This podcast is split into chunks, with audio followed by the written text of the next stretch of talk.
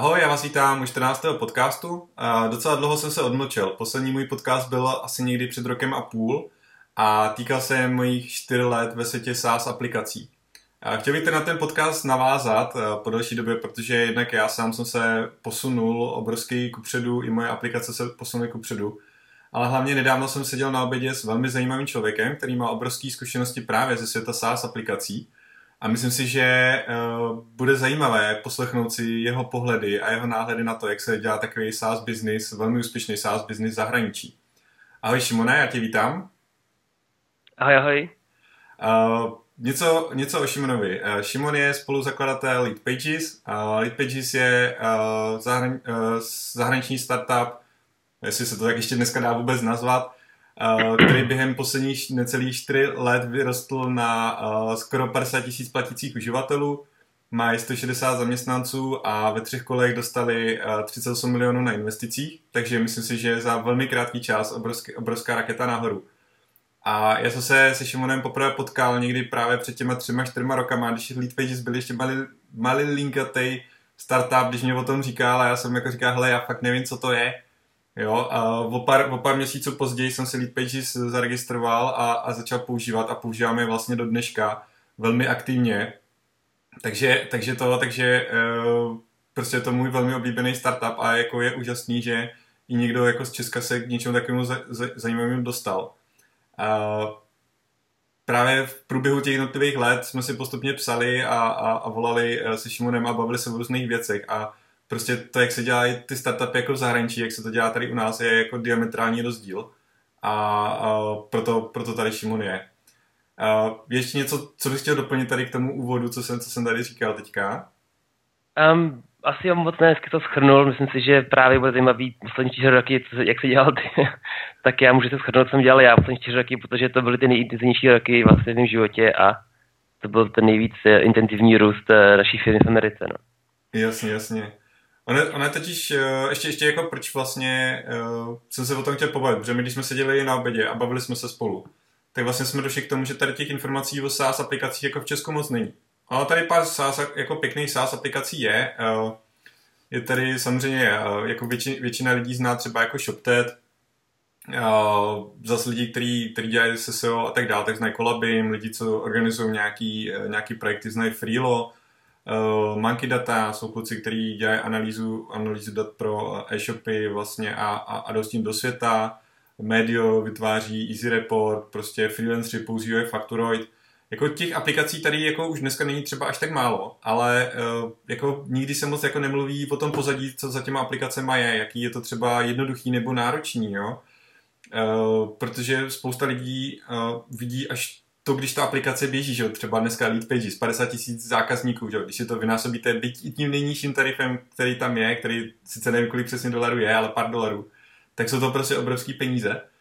A, a, a vlastně to vypadá strašně jako úžasně, že jako nikdy ti těch 50 tisíc zákazníků neodejde najednou, že když, tak, když ti jeden, dva ubydou, no tak další 200 ti přibyde, pohodička. A takže ono to vypadá strašně lákavě, ale vlastně ten začátek, než po těch 100 korunkách jako se jich nabalí dostatečné množství, aby to pokrylo ty servery, ty zaměstnance, podporu, prostě uh, marketing, uh, inzeráty, PPCčka, tak to je jako masakr. A, a jako prostě trofnu si říct, že nějaký jako úspěšnější SaaS software v České republice není uh, možno rozjet pod, jako s investicí nižší než jako milion korun. A já osobně třeba tam mají investice, když jsem to počítal nedávno, protože se to bylo s kamarádem, tak jsem zjistil, že Affilbox vlastně v tom nejnižším bodě byl asi na 820 tisících, jako co jsem v tom měl, než vlastně se začal jakoby u, u, ubírat tu celkovou nakumulovanou jakoby ztrátu, nebo tu, tu investici, která, mm. která do toho byla potřeba. A u Supportboxu už je to někde na 3 milionech, jo. takže uh, ono to potom jako samozřejmě vypadá pěkně, když tam padají ty 10 a 100 tisíce a miliony jako měsíčně, ale uh, je potřeba to ustát těch několik prvních let, kdy prostě se do toho ty peníze jenom lejou a lejou. Takže věřím, že dneska se nám tady podaří jako odkryt další, další jakoby věci a další zajímavosti právě z pozadí tady těch SaaS apek. A, a aby to mohlo být zajímavý, uh, zajímavý pro ostatní. Hele, mě by zajímalo, úplně na začátku, a věřím, že i posluchače, mm. co jsi dělal předtím, než vlastně začal dělat Lead Pages a jak se z Lead Pages a ke Klejovi jako takovýmu dostal? Uh, ono možná se říká, že jsem, to vypadá tak jako magicky, že jsem z ničeho nic uh, uspěl z Pages, ale já jsem vlastně zabýval tu tvorbou webu a internetových stránek a aplikací vlastně už asi od 14 let. A prošel jsem si skrz všechny možné pozice od designéra, webmastera, přes programátora, přes UX, UX specialistu a konzultanta v korporaci, všechny možné pozice. A ty zkušenosti jsem potkal kleje, tak jsem vlastně byl už za těma desetitisíce hodinama té tvrdé práce, kdy jsem měl zkušenosti tak vysoký, že jsem vlastně už v tom 2012, když jsme začínali, měl co přinést na stůl a měl jsem vlastně už obrovské zkušenosti s tvorbou technických řešení. V tom. Takže vlastně řekne, jako, že jsem nedělal, není nic tam nic velký, to bych mohl ukázat, ale spoustu malých věcí, které jsem vlastně vedl k tomu, že jsem v tom bodě jsme se potkali, jsem ty všechny zkušenosti navzájem překryli a vrcholili k tomu, že jsem byl schopný vlastně rovnou naskočit a rovnou vyvíjet tu aplikaci. My jsme DPG vyvinuli během dvou měsíců a spustili. A první měsíc jsme už prodali asi 40 tisíc dolarů zákazníků. Vlastně už jsme byli finančně eh, v plusu, než jsme tu aplikaci spustili. To je, to je jako takový asi ideální jakoby stav, no, tak, tak by to asi mělo být. Uh, ty říkáš, že jste spustili, vyvinuli, a, ale kde jste se jako vůbec potkali? Jak, jak, jste, jak se Já jsem, uh, jak jakoby kluk, který dělá, vyvíjí něco v Česku, přijde, přijde jako na borce, který jako je docela tou dobou už známý uh, v jistých kruzích jako v Americe, jo? Jak, jak jste se vlastně jako dali dohromady? No, ve zkrátce, aby člověk potkal někoho takový, tak musí trošku uh, vystoupit z, z toho prostředí, kde se, kde se vlastně nejvíce jako pohybuje. Já jsem vyvíjel své zkušenosti vlastně v Čechách a, a pracoval jsem na české firmy, dělal jsem i svoje projekty tady, až do bodu, kdy jsem zjistil, že vlastně nevím, co dál vlastně chci dělat. Jenom jsem něco už nechci dělat. Mm. Viděl jsem, že ten potenciál tam zřejmě někde je, ale pořád jsem trochu nadhled. Takže já jsem uh, odešel, tady jsem pracoval v Outu, odešel jsem uh, uh, z korporace, zbal jsem baťoch, trošku ve stylu Tima Ferise, zrovna jsem četl For Our Work Week, jsem odjel do Asie, studoval jsem po Filipínách, protože jsem bojový umění, ale potkal jsem zároveň s spoustu lidí, kteří se zabývají právě podnikání na internetu a de facto neúplně neplánovaně jsem rozšířil mnohem víc svůj vlastně síť lidí, který znám, který znají mě a došlo mi, jak moc jsou moje zkušenosti a schopnosti cený vlastně v zahraničí. A díky těm kontaktům, co jsem potkal díky cestování, jsem uh, potom se vrátil zpátky do Prahy, jsem už skrz internet a skrz doporučení lidí, který jsem já třeba pomohl na cestách uh, s nějakými jejich projektama, dostat doporučení na něj. A v hodě, jsem já si uvědomil, že vlastně oblast, která mě zajímá, je marketing a potřebuji se tam dál vzdělat a do, nějak posunout vejš, uh, je něco, co já se naučím jenom tím, když budu pracovat s někým, kdo je expert. Souhlas. A v tom případě jsem, v tom vlastně princip byl hrozně snadný. Já jsem hledal někoho, kdo je klej už nějakou dobu a já jsem říkal ne nabídkám tady v Čechách, všude možně na různé projekty, protože kdybych řekl ano na jednom z těch projektů, tak bych se zavázal a ten čas bych, a to bych neměl, abych vlastně se otevřel do té vlastně velké příležitosti. Takže jsme se s potkali, tak já jsem měl připravený na to prostě prostor, abych s ním pracoval, protože jsem chtěl pracovat s někým, kdo dělá marketing a jsem zkušenosti k tomu, abych vlastně už byl připravený jemu poskytnout vlastně dodat tu moji službu. Já jsem byl technický expert, který budoval tu aplikaci pro něj. Mm. Takže to byla taková dobrý načasování z tohoto smyslu. No. Mm. To je podle mě jako taková jako hodně, hodně zajímavá, zajímavá úvaha, jako nechat si otevřený dveře prostě na jako zajímavou příležitost. A jako tušil si v té době, co může přijít, nebo co, co se jako může povíst, nebo prostě ti to jenom přišlo zajímavý a bral to jako vhodnou školu? Dokud jsem vlastně jako trošku uh, nevletěl z hnízda z Čech, a tak jsem netušil, tak jsem netušil vlastně, co chci dělat, co vlastně umím. A je člověk se pohybuje tady a má takovou den, denní jasně práci a má, je teď zapadlý ve všech těch problémech, co člověk má a uh, jak prostě zaplatit účty a jak, jestli mám být do další firmy nebo tohle, tak najednou to tě všechno strašně jako zaměstná hlavu.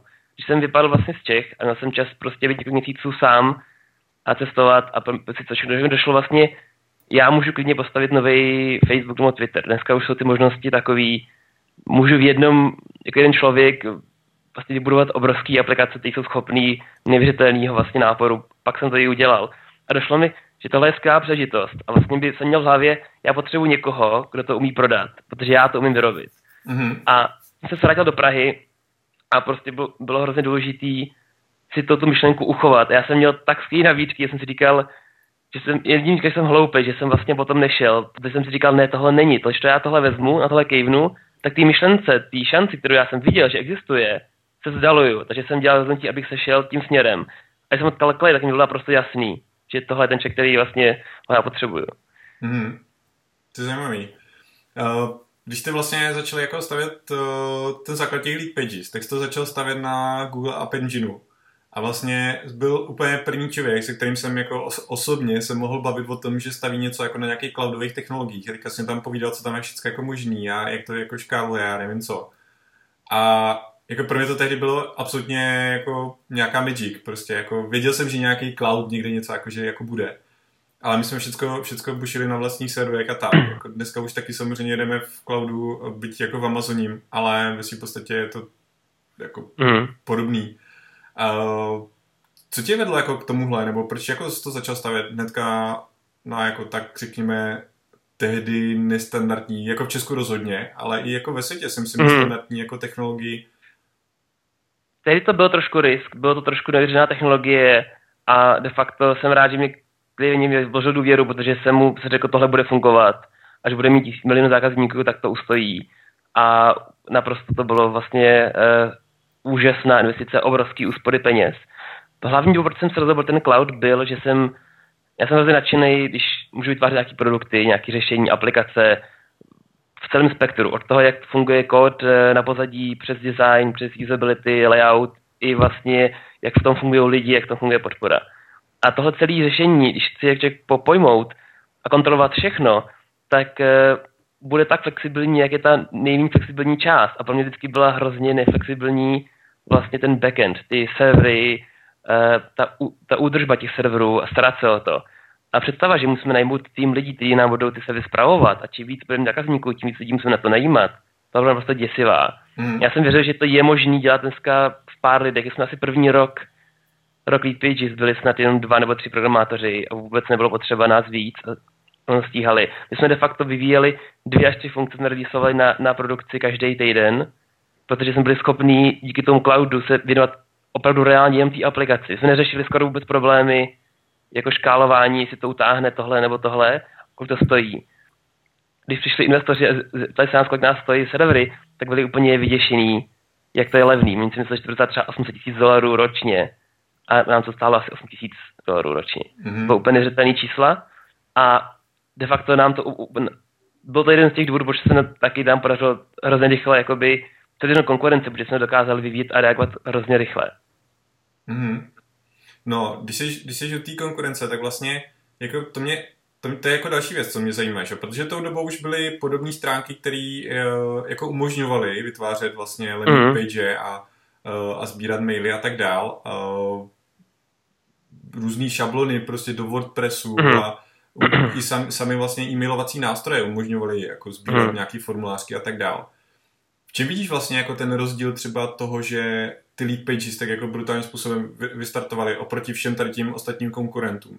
Jo, proč se na to ptám je, protože vlastně Eh, čas od času, když člověk vstupuje na nějaký trh, tak vlastně už může být nějakým způsobem obsazený, nebo může tak vypadat, mm. může tam vypadat strašně moc konkurence. Když jsem třeba do Česka uh, šel za Filboxem, tak tady všichni používali Postafilit Pro, anebo tady bylo pár sítí. A dneska Postafilit Pro používá jako naprostá minimum, naprostý minimum jako uh, těch, co si spravují affiliate program mm. sami. Jo. To samý, to samý se Supportboxem, samozřejmě tady spousta zahraniční konkurence, jako s Zendeskem, mm. Zendeskem počínaje, obrovským a, a jako Outlookem a Gmailem končí, jako, což mm. samozřejmě není úplně ideální nástroj pro podporu, ale dá se použít mm. samozřejmě na maily. A, a taky je to jako vlastně svým způsobem nějak obsazeno, protože samozřejmě každý nějaký mm. e-mailovací nástroj používá. Mm. A, takže taky se vklínuju někam do nějakého trhu. Mm. A, jak, jak jste se to je dobrá otázka. To je, já jsem si tady hrozně zažitá milná představa o tom, že když člověk dělá něco nového, zvlášť dneska, když člověk vidí spoustu nových aplikací a zemi startupů, že člověk musí dělat něco, uh, co ještě nikdy nedělal. Což ale není pravda. Většina biznisů se děje tam uh, a nových firm, kde už něco funguje, ale někdo přijde a zlepší to. To znamená, my jsme přišli na trh uh, landing page, což je vlastně jednoduchý webový builder na jakoby editor stránek, určených přímo marketing, ty jsou hodně zaměření na to, že naprosto čistě komunikují jednu myšlenku a ten problém byl, že jednak jsme sami potřebovali a nebyl na trhu dobrý nástroj, který by nám osobně stačil k tomu, co jsme chtěli dělat. Takže tam jsme cítili tu potřebu toho, že, že něco takového úplně neexistuje. A ten strach z toho, že trhu už někdo je, to bylo dobře, no. Pak jsme viděli, aha, tady už několik firm je, to je dobře. To znamená, že ten trh je nasycený a co se stává v každém trhu, tam bylo několik stánek, myslím, že tam byl snad uh, Unbound a nějaký ještě další, který už tam byly nějakou dobu a vlastně zastarávají. Software 2, 3, 4, 5 let postupně ta firm, ten produkt zastarává, pokud neinovuje dostatečně rychle. To znamená, oni byli spohodlnělí, tam nebylo moc žádný vlastně uh, rozruchu. Všichni tak si říkali, jo, je to prostě těžký, marketéři vědí, jak ty stránky dělat, ale bylo spoustu lidí v té dobu, kteří chtěli dělat vlastně malých firm, kteří chtěli dělat marketing a nevěděli jak a nebyl úplně dobrý nástroj, který by jim hlavně dal i nějaký marketingový vlastně jakoby uh, zkušenosti. Většina těch nástrojů ti dalo prázdnou stránku a udělali si to sám. Ano. Což je naprosto k ničemu všem. Ano. A jsem viděli, tady je prostě, oni tady všichni dělají hroznou chybu, protože lidi potřebují už v tom e, nástroji zabudovaný nějaké zkušenosti, proto jsem vydával lidem už ty šablony, kde si vlastně upravoval lidi jenom texty. A e, proč je vlastně dobrý stoupit na trh, který je nasycený, protože ty na tom trhu po nějaké době zvedají ceny, mají víc zákazníků, chtějí dostanout zákazníků, to jsou z vyšších firm a, a jsou dražší. Tím, jak ta firma jde nahoru tak, a přidá nové funkce, tak jednak zvedá ceny a jednak dělá moc nových feature a nových uh, funkcí, který ten software dělají trošku méně užitečnějším.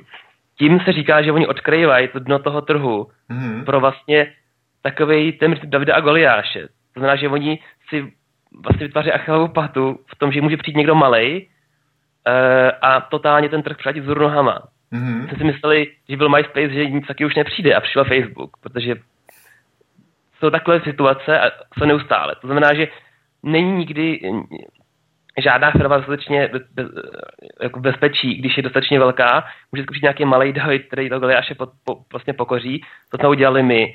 Ale bylo to samozřejmě promyšlen, nebylo to prostě náhoda, že jsme si řekli, je tam hodně velkých firm, my tam přijdeme a, a zrušíme to.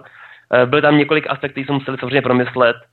A v tom principu, že takhle člověk dostal se pustí, tak to funguje. Já jsem nedávno viděl e, konvertky, který taky třeba vstoupil na trh naplněný vlastně e-mail integracema, který prostě jsou eh, z nejvíc přeplněných jako online jako trhu a taky uspěl, protože tam našel skulinu, která ještě eh, série, skupina funkcí nebyly úplně jako dobře udělaný a podařil se mu uspět taky, no.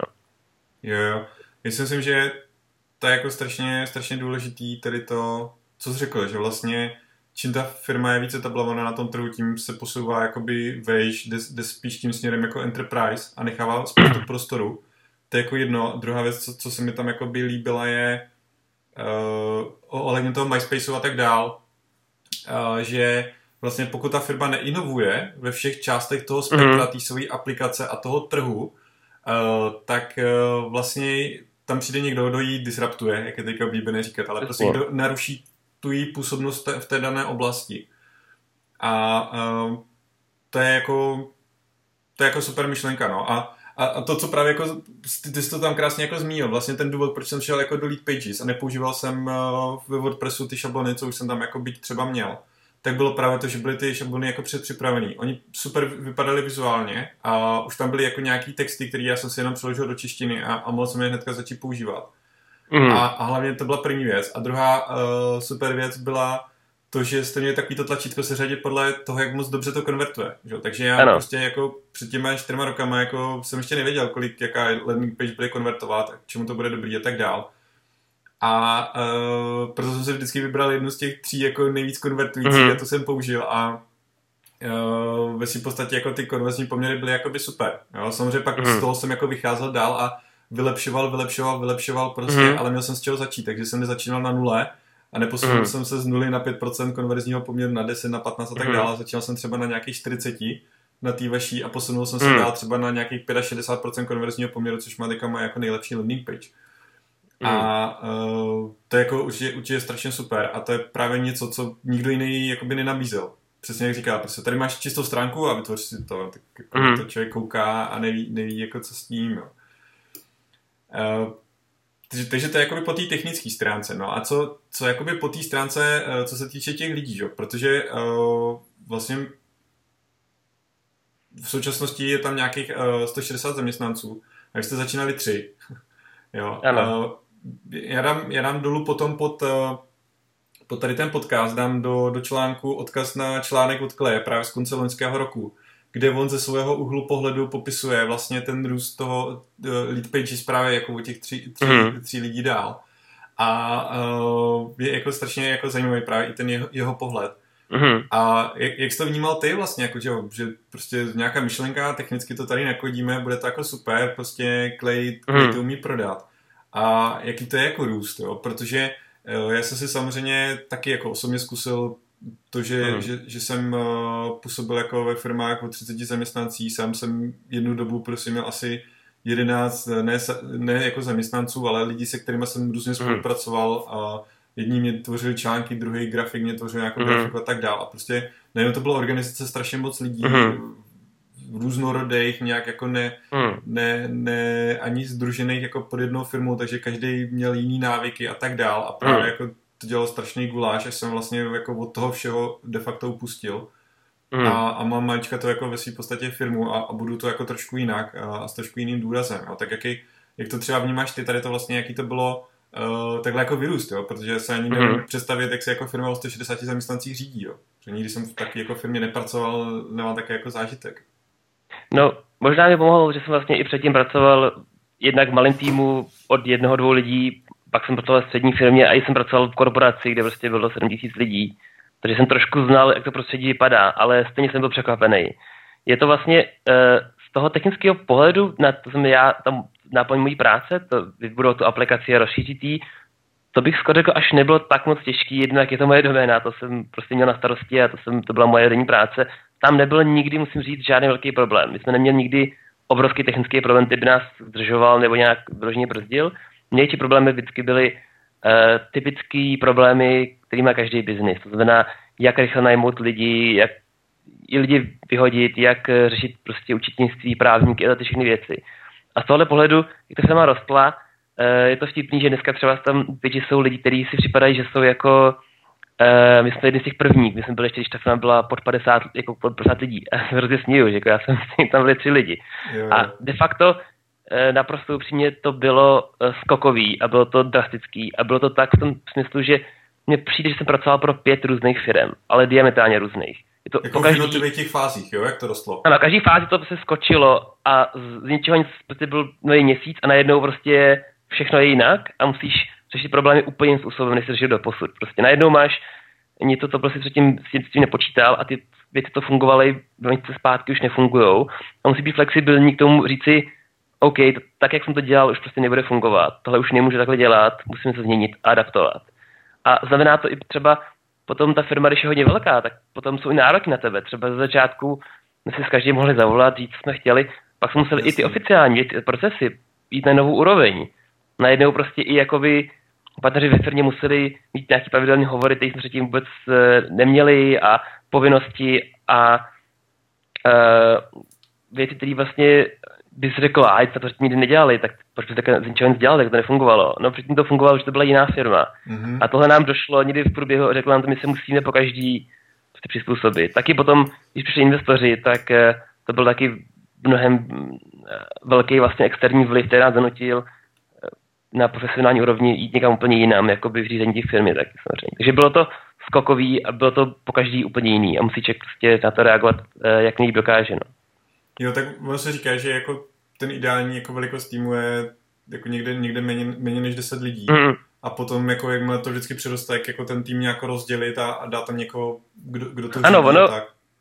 de facto, když se vezme, že jsme byli tři lidi a e, pak jsme měli jednu, jednu vlastně holku na support. Ten support se rozhodl z jednoho člověka vlastně asi na, na 60 lidí, myslím, že dneska zhruba. A e, taky tam jsou vlastně malý týmy a tak se to rozhodlo postupně. Nebylo to samozřejmě. Teda, musím říct, že jako ten support e, je tam jako úžasný a je to právě jako, no. podle mě jeden z idea, jako ideálních příkladů na to, e, jak by support měl fungovat. Jo. Mm-hmm. Mě, já třeba mám tu, jako i zkrát jsem si tam se supportem psal vždycky odpověď jako do pár hodin, byť jsme mm-hmm. samozřejmě v jiném časovém pásmu, ale do, do pár hodin. A uh, jako to poslední, co jsem řešil, bylo asi před měsícem, že vlastně se nějak nepodařilo chargenout kreditku, přestože normálně mm. funkční všude, všude jinde se chargeuje a tak dál. Napsal jsem a, a přišel mě velmi jako milá odpověď, že to, že to Borec zkusil, chargenuli, tady, tady, že mám screenshot potvrzení, že všechno je v pořádku a mm. že se jako moc omlouvá, že mm. prověří, kde jako vznikl mm. technický problém a, a že všechno v pohodě, že můj účet mm. pokračuje, o nic mm. jako, se jako nemusím starat mm. a tak dál. Takže žádný jako přetahovačky, no tak mm. jste asi zadal blbě, jo, nebo taková jako běžná no, co, co mohla přijít. Ale že jako všecko vyřešil za mě mm. a ještě mě jako ujistil o tom, že to je všechno v pořádku, mm. takže to se mi velmi jako líbilo a mm. jako určitě, určitě jako ten support je strašně, strašně super v tomhle tom a, a vždycky byl, když jsem psal. Ještě na tu otázku, to jsem předtím, jak se to vlastně týmy zrostly, ale pak se k tomu vrátím, že tohle je strašně zajímavá, zajímavá myšlenka. Uh, jenom chci říct, že jak jsme byli vlastně tři nebo čtyři, pět lidí začátku, tak tam už vznikaly ty zárodky těch oddělení, že tam dneska vlastně je obrovský vývojový oddělení, ale v něm jsou furt malý týmy, obrovský support, je tam i marketing oddělení. To ty tři oblasti postupně všechny tři zrostly, takže se podíváš jakoby na jakoby průřez té firmy, jak rostla, ty oddělení jsou furt stejný, jenom prostě se zrostly a to, že třeba jsme dělali nějaký eh, předtím psal všechny články, dělal všechny videa sám a dělal všechny marketing a dělal webináře a všechny konec. Každá z těch funkcí, co dělal, tak dneska je za ní celý tým lidí. De facto. Jasně, jasně. To samý i já, jsme dělali jako technicky, co jsme vyvíjeli, tak dneska za vším je prostě te, te, oddělení na testování software celý, se, se zvinul. Takže jakoby ono, co vyvine, to, to prostě byla evoluce, protože jak jsme to potřebovali. No. A ještě k tomu, co jsi říkal s tím supportem, to je hrozně moc uh, opomíjená věc u softwaru obecně. Když si uděláte název Software as a Service, SaaS, tak je tam to slovo service. Ano, Ale to nevědomují, že dneska uh, software, který vlastně je jakoby něco jako kalkulačka uh, na počítači tvojím, to je takový finální software, už nepotřebuješ tomu na jako službu. To není SaaS. SaaS znamená, že ty někomu poskytuješ službu, ale kontinuálně, každý měsíc. Proto je SaaS hrozně uh, trochu nepochopený v tom smyslu, že lidi si myslí, že to je super, já vyvnu aplikaci a každý měsíc budou platit za, za tu aplikaci, že budou používat. Tak to není. Lidi budou platit za to, že jim poskytuješ službu každý měsíc a každý měsíc služba musí být na nějaký úrovni. Pokud ty už na to nebudeš na to jako dál šát, nebudeš se tomu věnovat, služba upadá a ty vlastně nedoručuješ těm lidem to, co jsi jim dával minulý měsíc. To znamená, že je to trošku uh, podceňovaný v smyslu, že ty musíš uh, tu aplikaci dál vyvíjet pořád. To je vlastně mnohem horší, než vyvíjet aplikaci jednou nějaký jako software, jako tehdy byl si dávno Photoshop, oni vyvinuli, prodali a už, už to od, od, od toho pryč. Taky teďka to změnili, už to dělají jako, jako software ze service. A tohle je hrozně opomíjený, proto si myslí, že SaaS je takový jako zlatý důl, ale ono to je mnohem náročnější než normální software, protože musíš kontinuálně dodávat kvalitu a neustále zvyšovat a inovovat a v tom smyslu to je mnohem náročnější. A stále Ale... je obrovská zodpovědnost na tobě, že, jako, že, že ti ty servery pojedou, že prostě uh-huh. či, ještě čím je jakoby ten software jako nějakým způsobem jakoby důležitější a že jo, já nevím, třeba Lead Pages, uh-huh. jo, tak vlastně tam posílají lidi eh, reklamu přes PPCčka a, a tam uh-huh. konvertuje třeba do mailů nebo do prodejů, jo. Uh-huh. Takže vlastně, že jo, oni utrácejí tisíce, desetitisíce, statisíce, miliony dolarů každý den který posílají na, na, na tu stránku, abych kdyby třeba lead pages vypadly, že? tak je to prostě mm. velmi kritická část. To samé jako u nás zpracováváme maily, že? jako prostě denně zpracujeme 8-10 tisíc e-mailů a, a prostě jako kdyby, kdyby to prostě vypadlo a, a zákazníci se nedostali do svého mailu a prostě tam byla třeba nějaká jako důležitá poptávka, kterou je potřeba vyřešit do hodiny mm. nebo něco takového, tak je to zase jako taky obrovský mm. průser, jo. Takže mm. já si myslím, že ta kontinuita té služby a jako ta zodpovědnost zatím je jako strašně důležitá a uh, prostě třeba když jsem začínal za Philboxem před pěti, šesti rokama, tak jako jsem měl samozřejmě nějakou vnitřní zodpovědnost, že ta služba jako musí jet. Ale nikdy jsem se jako na to nedíval ještě z tohohle pohledu toho sásu, jakože uh, to, to, co poskytuju těm zákazníkům, je ta služba. A, a vlastně mm-hmm. jako začal jsem si to uvědomovat až ve chvíli, kdy se s těma klientama začal jakoby mluvit. Začal jsem uh, je ručně jako se s nima, mm-hmm. pot, nebo se s nima potkávat mm-hmm. a ručně pak onboardovat, ručně dostávat do té aplikace. A už tam jakoby ta služba začíná. Už to, že jim pomáhá mm-hmm. vlastně začít efekt, uh, efektivně začlenit aplikaci mm-hmm. do jejich biznisu, tak už to je jakási služba vlastně, která je jakoby součást, mm. součástí, za co, za co oni potom jakoby platí. Jo. Že ten software, Právě. Dost, dost, dost těch lidí zatím hledá jakoby ten, ten kus kódu, nebo takovýho. Mm. Ale podle mě je to jako i to všechno ostatní, co je k tomu jakoby napojený. Mm.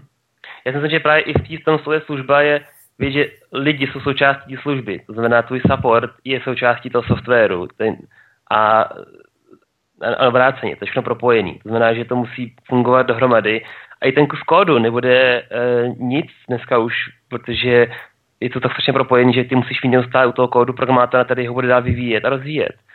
Kdyby se, e, dřív se dělali softwary, které vlastně fungovaly jako uzamčený vlastně box, který fungoval vždycky sám o sobě. Dneska software fungují jinak a jsou navzájem propojený. Lead pages mají, eh, nevím kolik, 30 eh, integrací s jinýma službama a ty neustále musíš udržovat ty, ty propojení. Ty, ty kanály by fungovaly a to je, co je na tom cený dneska a to potřebuješ mít lidi zatím. Takže nejenom v tom supportu, ale i ty vývojáři musí neustále vlastně u toho být. No, jo, je to tak a jako je to na tom současně jako zajímavý a současně jako na tom náročný, a mm-hmm. myslím si, že jako vstupovat do sásu, pokud si začít podnikat, není jako nejlepší nápad.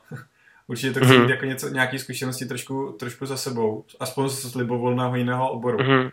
A, protože je to strašně komplexní jako je záležitost. A, jako, mm-hmm. jako, co není, že když si založíš e-shop, tak taky musíš prostě poskytovat nějakou službu, musíš taky poskytovat mm-hmm. nějakou péči, musíš taky řešit nějakou logistiku, musíš řešit mm-hmm. taky nějaký finance, jako samozřejmě mm-hmm. asi jako každý, každý podnikání, jo ale uh, de facto, když si chci založit e-shop, tak nemusím jako rozumět uh, téměř ničemu ve svým podstatě. Mm-hmm. Všechno se dá učit nějakým způsobem za běhu. Ale v tom SaaSu jako musím rozumět nějakému vývoji, nějakým technologiím, anebo si musím najít co-foundera, který tomu bude rozumět. A mm-hmm. v tom e-shopu jako ideálně, abych rozuměl asi tomu zboží. A mm-hmm. trošku, trošku jako marketingu, no. A, a, a všechno ostatní pak záleží už jenom na tom, jak rychle chci růst a kolik mm-hmm. chci vydělávat. No, v tom SaaSu je to trošku, trošku jinak. Já si myslím, že je hrozně důležité právě si rozhodnout uh, začátku, jaký problémy chceš mít. A mně se strašně líbí tahle ta myšlenka, kterou jsem uh, vlastně se naučil od uh, Marka Mansona, který je americký spisovatel, dneska hrozně populární. A ten právě říká, že hodně lidí si vybírají věci pro to, jaký chtějí mít vlastně požitky, nebo jaký chtějí mít potěšení z toho. Ale to je hrozně takový vrtkavý a nemusí to být úplně dobrý nápad. Mnohem lepší je si vybrat problém, protože my v životě vždycky nějaký problémy. A pokud si je nevybereš sám, tak oni přijdou k tobě tak nějak sami a potom to se ti nemusí líbit. Takže pokud se někomu líbí SaaS, tak se musí vědět, jaký tam jsou problémy a jestli jsi schopný řešit a e, zabývat se s nima. Protože ty problémy tě budou inspirovat, tě budou motivovat dál, rozvíjet se a i tě budou vlastně trápit. A já jsem třeba z toho hrozně nadšený. A ty problémy, co řeším v SaaS, jsou pro mě problémy, které já chci řešit. Asi Pokud tak, no. E, bych chtěl dělat já e-shop, já třeba osobně nechci dělat e-shop, já nechci mít problémy typu logistiky zboží a, a dodavatelů a ty věci, co jiný problém. Pokud někoho baví ty problémy řešit, což je pro mě super, já jsem rád, že to lidi řeší, tak do té oblasti může jít. Pokud někdo zajímají úplně jiný problémy, třeba medicína, tak řeší pro lidi vlastně zdraví jiných lidí a v tom případě by měl tím směrem mít. Je to samozřejmě o tom uh, nejlepší, mnohem jednodušší a čistší pohled, když se člověk podívá na to, co ti to vlastně bude vlastně dávat za nový jako problémy tvého života. No. Hele, to, to mně přijde jako strašně super myšlenka. Nikdy jsem takhle na tím neuvažoval, ale to úplně prostě taková jako dost, dost vlastně esence o tom, jaký si vybrat podnikání, jo? Nebo mm-hmm. třeba vlastně jako jestli vůbec chci podnikat ve smyslu firmy se, se zaměstnancema, mm-hmm. anebo jestli chci uh, být jako živnostník. Ano, nebo, nebo zaměstnanec, to taky není na tom nic špatného, pokud ano, přesně, přesně, mít třeba jiný problémy. No. Ano, uh, jako jako dneska, jako být zaměstnaný, pokud něco, samozřejmě vždycky předpokládáme, že ten člověk něco umí, že prostě nejsem mm-hmm. úplně, úplně jako blbej, jo, mm-hmm. ale jako pokud něco umím, tak jako být zaměstnaný dneska vůbec není špatný, že jo, na trhu práce prostě je o šikovný zaměstnance totální nouze, ty platy jsou totálně jako přestřelený nebo prostě mm-hmm. vysoký. A, a, pokud, a, a je tady čím dál více i na trhu jakoby zajímavých, uh, jednak inovativních firm, jednak firm, který se chovají mm-hmm. jako velmi, velmi slušně k zaměstnancům uh, dávají jim jako maximální volnost a tak dál, tak jako být dneska zaměstnaný třeba v takovéhle firmě je uh, jedna jako z nejlepších věcí, co, co jako si člověk dneska může vybrat, jo, a mm. prostě než třeba investovat do sásu a, a miliony mm. svých úspor nebo, nebo nějakých půjček, tak je jako mm. mnohem jednodušší si ty miliony třeba uh, nastřádat mm. jako právě někde zaměstnání a pak mm. si to někde třeba investovat, jo, nebo něco a může mm. to být úplně, úplně stejně super a mm. já jsem mm. si měl třeba takovou jako představu, že podnikání nějaký jako ultimátní vrchol pracovní činnosti, když to tak nazvu. Já třeba dneska si to absolutně nemyslím. Jo, třeba jako před nějakým půl rokem, tři čtvrtě rokem, rokem jsem měl jako takový dokonce období, že uh, jsem si říkal, že jsem jako měl takovou nebo jako hlavně kolovaly myšlenky, že, že to podnikání je jako úplně nejhorší možnost prostě co dělat, jako že, že prostě kdybych eh, do toho neměl tolik zainvestováno jako jednak finančně, mm. emočně a, a nevím, všelijak, všelijak jak jinak, Takže bych se nechal zaměstnat prostě, že uh, mm. jako na, nějaký na, uh, nabídky prostě, jako že mm. mě chtějí tady, tamhle jako furt. A, a je to furt odmítám, že jo. A, mm. a je, to, je to prostě pak, pak vždycky přijde nějaká další, že zrovna ten se něco jako pokazí, mm. si říkám, ty prděna, mm. když mm. se na to kašel, tak to. Ale přesně, když se o to podíváš z tohle pohledu, můžeš si říct, možná bych byl šťastnější, kdyby zaměstnaný. Možná ano, protože ve smyslu, uh, you know, pět končím práci, jdu domů a už na to nemyslím a jsem, vlastně mám to hotový. Ale pak jsou momenty, kdy budou ty problémy, kdy budou ty věci, kdy, kdy, kdy něco nefunguje, kdy musíš řešit. A teďka chceš řešit problémy uh, toho typu právě, jestli tě štve tvůj nadřízený, že vlastně nemůže dělat to, co jsi chtěl a že musíš vlastně poslouchat někoho jiného.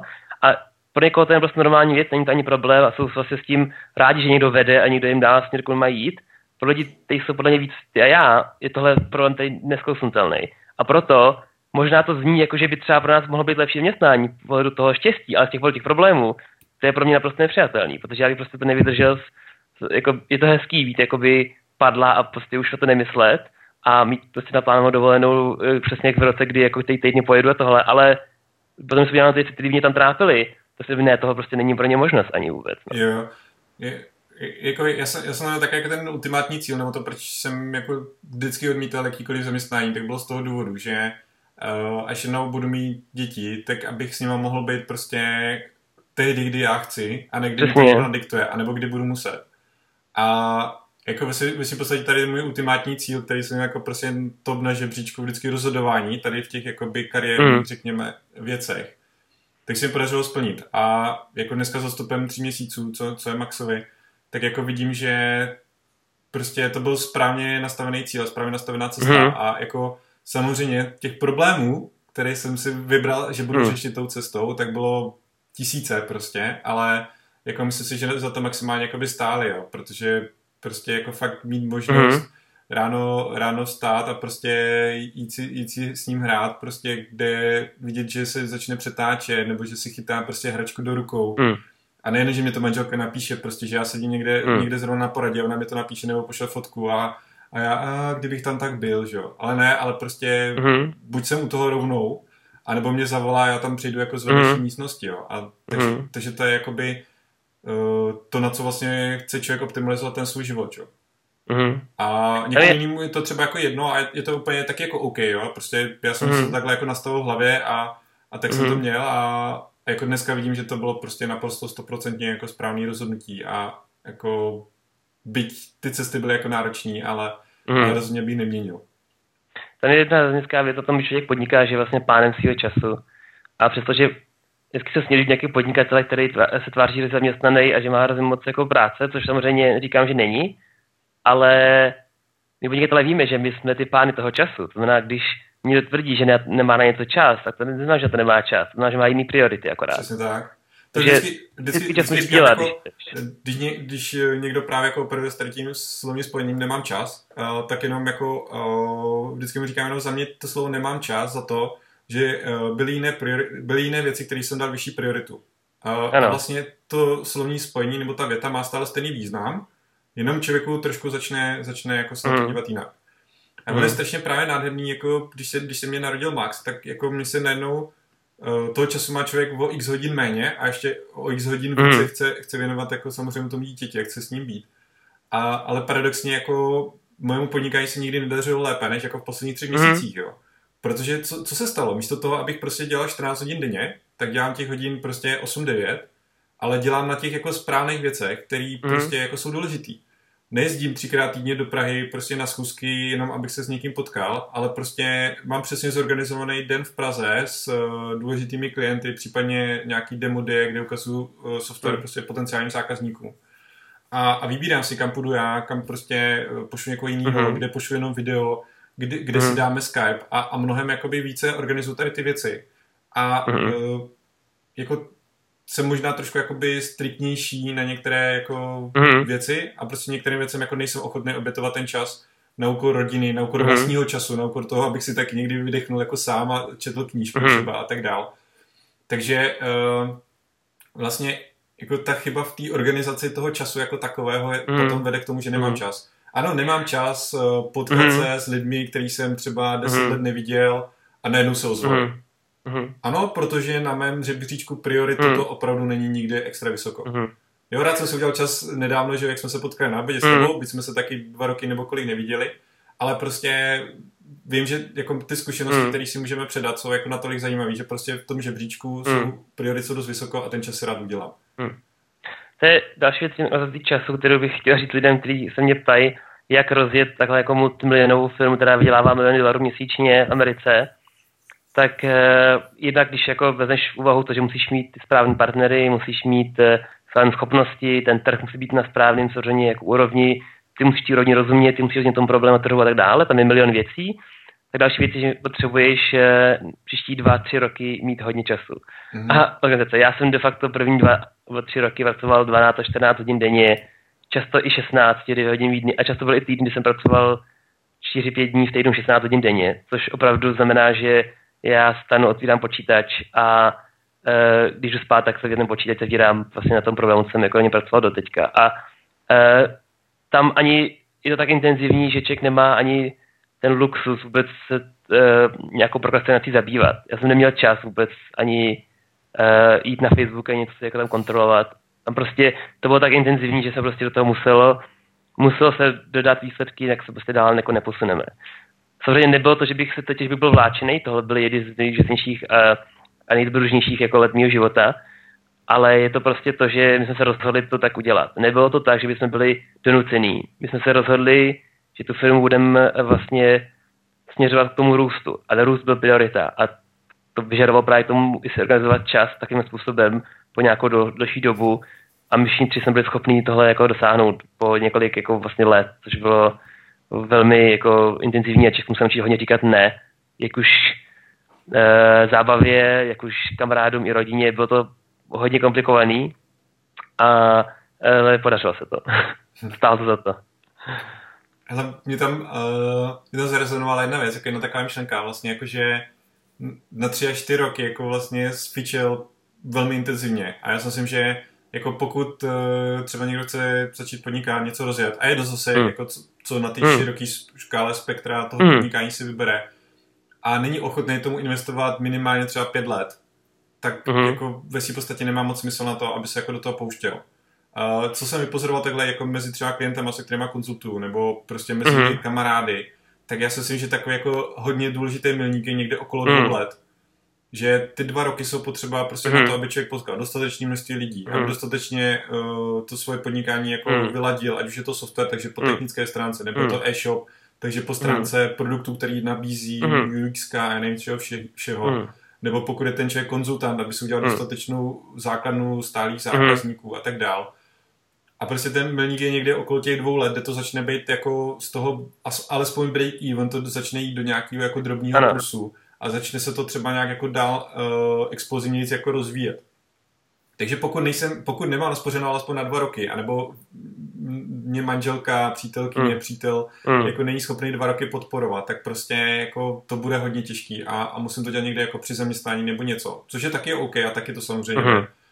a, a, a potom ale jsou jako další třeba tři roky, čtyři roky, pět let prostě na to, aby, uh, aby jako to podnikání někam jako vyrostlo a, mm. a začal být teprve zase nějaká jako příležitost mm. uh, z toho, aby třeba ten zakladatel mm. jako nějakým způsobem trošku vystoupil, aby byl mm. jako nahraditelný ve spoustě těch funkcí, který dělá. Takže po nějakých no. teprve jako pěti letech člověk mm. bude moct trochu zvolnit, bude tam místo sebe mít nějaký mm. lidi, kteří a, a procesy a všechno, kde, kde ta firma potom mm. začne jít jako nějakým způsobem uh, jakoby sama.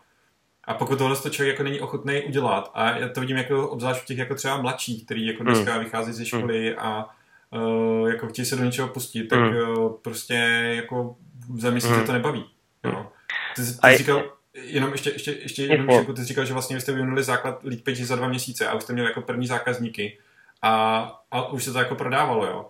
Ale, ale jako prostě bavíme se tady jako po čtyřech letech a ty jsi říkal, že to byly prostě tři roky fičení, jako jo. Takže mm. to, to, co tam vidíme na začátku, ty dva měsíce, hele, tak uděláme tohle z toho, to je to, co si jako uvědomíme, mm. že by bylo dobrý. To jste hmm. udělali, no jo, ale pak... Tam tohle taky zavádějící hrozně, to si lidi myslí, jo, jako Zuckerberg udělal Facebook, to je prostě super, já taky udělám Facebook. Tohle to uh, není norma, to není ani průměrný, to není podprůměrný, to jsou tak strašně mizí procento lidí, kterým z toho to stane. A že prostě pro člověka lepší jít, jít zaměstnat a chodit každý den si koupit los do loterie. A má větší šanci, že uspěje, než být nejlepším Facebookem.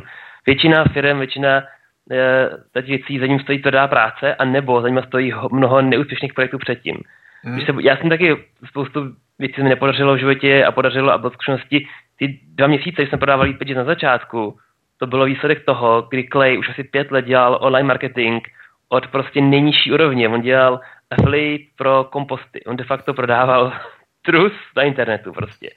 A on se naučil věci od nejnižší úrovně prodávání vlastně na internetu a to byl schopný přijít a prodat už ten produkt dopředu, protože měl už tisíce lidí na internetu ho znali, už byl tehdy de facto jako guru marketingu, takže proto to už to, no to vypadá jako se řekne hezky, prodal měsíce 4 tisíc dolarů, nic, něčeho, co není ani hotového. On měl důvěru a měl to připravený všechno takým způsobem, že už to bylo vlastně jenom otázka, jenom znát, jako, nebylo to taky jednoduchý samozřejmě, ale bylo to prostě vývoj, který nebyl to skok takový drastický. Už jsme tam i předtím, i teď jsme třeba udělali dva malý produktorový, jsme se naučili spolupracovat, jak je vlastně prodávat. Je tam potřeba vždycky nějakou jakoby vývoj a nějak se poučit. Takže když někdo by chtěl udělat nějaký úžasný startup a, a mít raketový růst, tak doporučuji, jestli možná není zvážení, či kupovat si losy v trafice, protože to možná nebude pro něj. Opravdu třeba moc práce do toho. Ani taky pomohlo hrozně nedívat se na to jako startup, nedívat se na to jako úžasný, cool věc, koukat se na to jako to business. Ty pravidla a zkušenosti, které jsme do toho museli jako vložit a naučit se, jsou úplně stejně jako před 100 lety. Je to pořád prostě o lidech a o práce, o disciplíně, o držení si správných vlastně jako nějakýho, nějaký úrovně financí a e, pořádku věcech. A to jsou všechno, které fungovaly v managementu, řízení firm už před e, mnoha, mnoha lety dávno a z ničeho nic lidi dneska předstírají, že pro startupy tyhle věci nefungují a neplatí. Což je strašná naprostá blbost. Může i v malý, i malá skupina lidí prostě funguje jako firma a musí mít prostě ty věci vyřešený a nehledě to, jestli čeká programátor nebo designer nebo nějaký UX specialista a řídí, řídí svoji firmu, tak se s bude potýkat a musí je vyřešit. A vyplatí se věnovat čas tomu, tím přemýšlet. A samozřejmě dneska to vyžaduje nový přístupy, ale je to furt stejný o tom, je to prostě pořád business. Startup je jenom vlastně nálepka na to. A dokonce hmm. startup, definice startupu je uh, růst. Firma, která uh, neroste, to není startup, to je prostě firma a to je v pořádku. Když se založíš prostě pekařství, i software ne, může být normální firma, ale není to startup. Startup znamená doslova v terminologii investorů a, a amerických Silicon Valley je firma, která má raketový exponenciální růst. A to je něco, co možná zní jako sexy, ale že je to nevřetelnou jako práci. Už z pohledu toho třeba není úplně zřejmý, že my jsme třeba kazovali ty čísla každý měsíc nějakým jako investorům, nějakým lidem potom a říkají, wow, co vám to krásně jako rostlo. Já se jako smáli, nám to nerostlo. My jsme třeba jeden měsíc dělali nějaké, nějaké kampaně, něco jsme jako rozdělali nový featurey, druhý měsíc jsme udělali o 20% víc a 20% jsme to prodali. Pak jsme museli znovu 20% víc a jednou zjistit, že o tři měsíce v budoucnosti se museli udělat pětkrát víc, jsme udělali tři měsíce zpátky. My jsme ten eh, startup nastartovali ručně, to je prostě, že musíš to tlačit a musíš ten objem těch prodejů dokázat. To se ti nestane samo. Jak to jeden měsíc dokážeš, tak do měsíc musíš být chytřejší, pracovat víc a dodat toho víc. Tak se dělá startup. Z začátku děláš všechno manuálně a není tam nic, by se to samo jako rozběhlo jako exploze. A když uděláš na tak takhle funguje podobně. Já bych mohl dát zase, zase do poznámek jako výborný článek uh, uh, Doing Things That Don't Scale. Uh, teďka, mm-hmm. teďka nevím přesně, kdo ho napsal, ale je to takový jako do, dost mm-hmm. článek, který jako mi taky jako otevřel oči. Že vlastně na začátku je potřeba dělat věci, které uh, snadno neškálují. Uh, mm-hmm. Ono, já jsem jako takový, že hodně se snažím věci automatizovat, outsourcovat a tak. A mm-hmm jako přijít tady na to myšlení, že prostě musím zvednout ten zadek, zajet za tím klientem a prostě tam mu to ukázat, vyslechnout si prostě mm. jeho požadavky, námitky, ty rychle jako zapracovat mm. do toho, tak aby jsme ho nestratili mm. ještě v té jako periodě toho, kdy mm. uh, o to má stále zájem, tak ho ještě jako zobchodovali a prostě mm. nad, nadchli vlastně. Mm. Tak uh, to, to, je, to bylo jako, jako dost, dost jako důležitý a náročný to uvědomění. Protože vlastně já jsem jako skrz tady ty jako věci, které neškálují a skrz to osobní potkávání a tak dále rozjel Affilbox na nějakou jakoby uh, úroveň, kde prostě dělám, já nevím, PPCčka, články, e-mailing prostě a, a marketing, který jako je snadno škálovatelný, řekněme, ze židle v obyváku nebo v mm. kanceláři. A já jsem se pustil do nového do, do nového softwaru.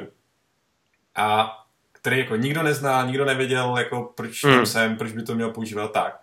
A najednou jsem vlastně musel úplně jako přepnout to myšlení. Jo. A Mm-hmm. Uh, to je třeba jakoby strašně, strašně jako zajímavá poučka pro mě jako do budoucna a mohla by se hodit i ně, někomu jako jinému. To, že vlastně člověk ně, ně, něco někam jako vybudoval a do milionový, třeba milion dolarový firmy a pak se pustí do něčeho nového, tak to v žádném případě nijak nezaručuje jako nějaký úspěch. Jo.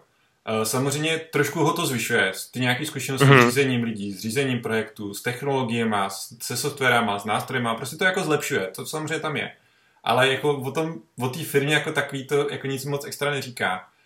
A uh, velmi, velmi dobře to vlastně jako pojmenoval, uh, pojmenoval coach, se, se kterým, uh, jako business coach, se kterým něco řeším. Nebo te, jako tady ten business svůj řeším. A, a on to řekl jako, že uh, manažer v T-Mobileu si otevřel pekárnu.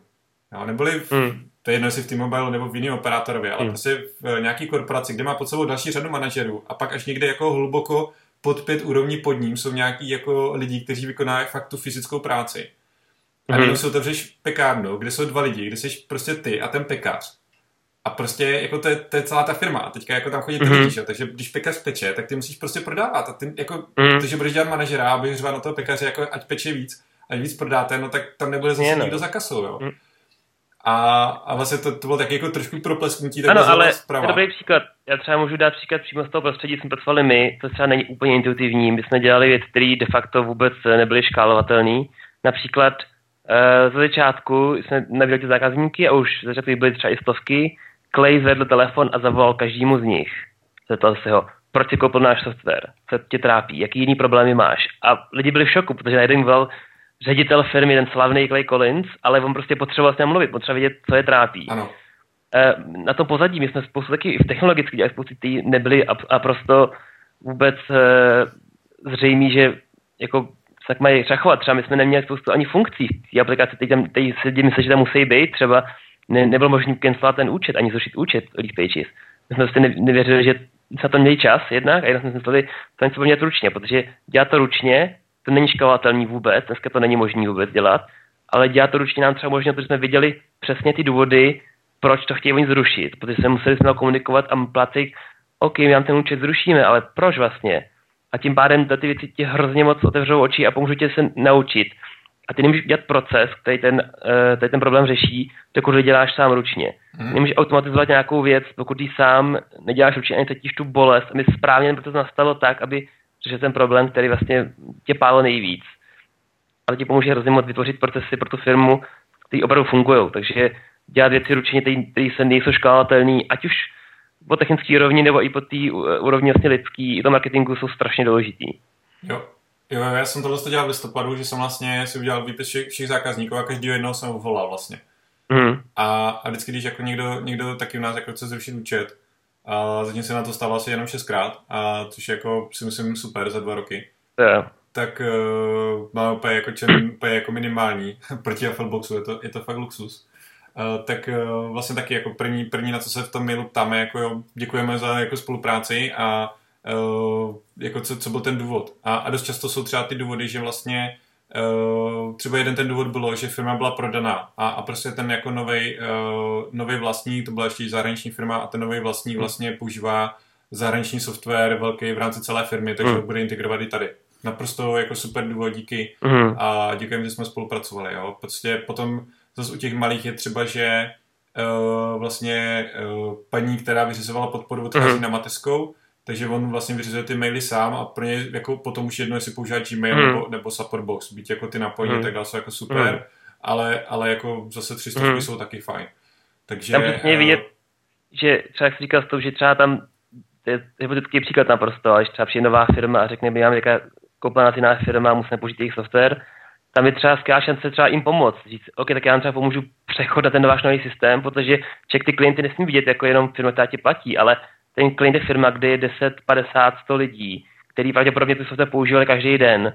A jestli mě bude zkušenost, potom v budoucnu odejdou, rozloží si vlastní firmy, to je růst tvé firmy za 2, 3, 5 let, který tě potom budeš rád za to, že jsi na ty lidi vlastně byl hodný a že jsi komunikoval jakoby upřímně a že jsi nebral jako jenom prostě do jinou krávu, která ti sype peníze. Jo. To je strašně důležité se k tím klientům chovat prostě opravdu jako s respektem a dodát jim tu službu na určitý úrovni. No. Jo, jo, ale tohle to, to tak tím naprosto jako souhlasím a tam jako strašně důležitý, že chovat se k těm klientům, jako by byli stále platícími klienty předtím, než jsou platícími klienty. Mm-hmm. Neboli uh, spousta lidí prostě, pokud jako neplatíš, tak ti žádnou službu poskytovat nebudu. E-shopaři typicky mm-hmm. prostě, ještě si z nic kurva neobjednal, tak prostě co mě tady otravuješ mm-hmm. na mhm. podpoře. Jo? Mm-hmm. A to mě úplně jako vytáčí, prostě nebudu odpovídat na blbý dotazy. Jo? Ne, Ale když neodpovíš na blbý dotazy, tak já si u tebe nenakoupím, protože já prostě nevím, mm-hmm. co si u tebe mám koupit. Jo? Mm-hmm. No a stejně tak jako po tom nákupu. Takže e-shopář, hele, mě už zaplatil, mě už nezajímáš prostě, jako jo. Mm. Ale to, že když on se o mě postará mm. po nákupu, že já u něj nakupím znovu, to už mu jako nedochází. A stejně tak přesně to, co mm. říkal ty, jakože uh, jo, možná teďka jako třeba ten člověk, co uh, vlastně mu došla ta paní na tu mateskou, tak možná on najde jako za dva, tři měsíce jako někoho jiného a vrátí se zase zpátky. Ale jak kdybych mu prostě, kdybych ho nějak odpálkoval nebo se s ním nebavil, ale už neplatíš, jako sorry, už to mm. co říct tak uh, prostě on by se nevrátil k nám, on už by šel něk- někam mm. jinam, jo, a je možný, že prostě se vrátí, anebo naopak jako, mm. bude, bude mít tu firmu třeba třikrát tak velkou a vrátí se za rok mm. a prostě už tam nebude mít dva lidi, mm. ale bude jich tam mít třeba deset, jako. Mm. Takže, takže tohle je jako strašně důležité a zase jako v libovolným tom uh, vyvolní ty fázi podnikání, mm. jo, ale jako hlavně v těch začátcích, než je prostě dostatečný množství těch klientů, mm. tak tady ty věci, které neškálují, mm. jsou jako strašně důležité.